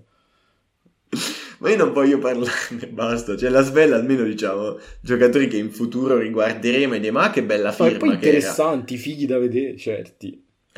No, a me piace molto Evans, ma sono contento di averlo, ma non credo sia il contesto in cui possa rendere di più, perché io ce lo vedo bene accanto a uno che vuole la palla e non è le Cavicius, perché non, non è quello che voglio dire. Vicino perché- alle Cavicius che la vuole tantissimo, la palla ci sta perfettamente.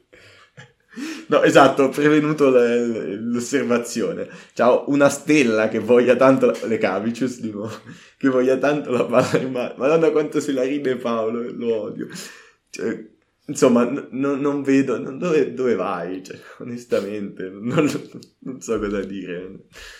Come direbbe Mago, stringiamoci forte, è tutto finito. Mago, i 3MP, l'unico altro pazzo che, che si guardi lo Zalgiris oltre a me, e quest'anno ancora meno. Cioè, non si chiamasse Zalgiris, io di questi proprio leggerei il passivo a fine partita e basta. Ah, oggi di 32, dai, vabbè, è andata bene. Ripeto, cioè, puoi, puoi mettere dei quintetti quasi decenti, ma appena ne togli uno, boh, Dai, oh, oh, e tra l'altro ho visto che si è alzato di poco, ma oggi era uscito fuori che si è un pochino alzato il budget dello Zaghiris. Quindi l'hai pure strapagati. no, strapagati è un'altra cosa per in mente. Però, che devi dire? Niente, non c'è neanche... Cioè, veramente l'anno scorso Nibo, per dire, una scommessa da cui mi aspettavo una stagione bella, ma era una scommessa. Cioè, non c'è nulla da vedere. C'è Brazdekis, forse. Veramente sì, Brazdekis e Evans, dai. Evans che andrà a guadagnarsi una chiamata in un'altra squadra. E secondo me altri si faranno vedere poi da alta Eurocup. No, basta, fa... non farmi parlare di sta gente, per favore, non me lo merito. Io li guarderò. Abbiamo Direi finito. che abbiamo finito. Du- puntata durata solo tipo un'ora e tre quarti, però vai, ci siamo. Esatto, e, e ci eravamo ripromessi di andare veloci su tutte le squadre, però io, io quando Francesco mi ha detto quest'anno facciamo veloci, io ho risposto, vabbè comunque verrà un'oretta. È venuto praticamente il doppio, però va bene, ci siamo. Quindi allora. siamo ripartiti, riparte l'Eurolega dopo domani per noi che registriamo, probabilmente domani per voi che ascoltate. Sì. Quindi noi ringraziamo, dico un po' di cose, allora ringraziamo tutti gli ascoltatori, sia quelli che non sono arrivati fino a qui che quelli che sono arrivati fino a qui. Ringraziamo tutti i personaggi, nostri amici e conoscenti che abbiamo citato durante questa puntata, che siamo partiti subito alla grande, abbiamo citato Naya, Bandi, Lorenzo Neri, Mago, proprio subito così. E ringrazio ovviamente Francesco per tutto e gli faccio l'imbocca al lupo per le prossime cose anche in diretta senza dire cosa. Esatto, non portiamo sfighe. Niente da dire, non devo dirlo davvero, eh? no, perché no, non inizia. Dopo, okay. Diciamo che non inizia solo l'Eurolega dopo domani. E niente, io ringrazio te e do appuntamento pro- alle prossime puntate a tutti voi in cui non parlerò dello Zalgiris. Io quest'anno darò il mutismo selettivo e grazie a tutti, ciao. Ciao a tutti.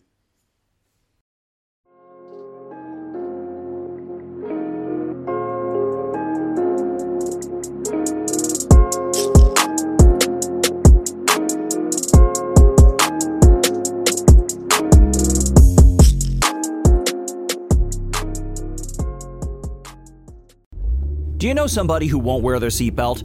That alarm starts dinging, but they just ignore it? Well, next time, add some of your own dinging. Start going ding, ding, ding, ding, and don't stop. Ding, ding, ding, ding, ding, ding, ding. Yeah, keep going till they click that seatbelt. Because if saving their life won't make them buckle up, maybe that annoying dinging will. Learn more at buckleupva.com. Buckle up. Every trip, every time. A message from the Virginia DMV.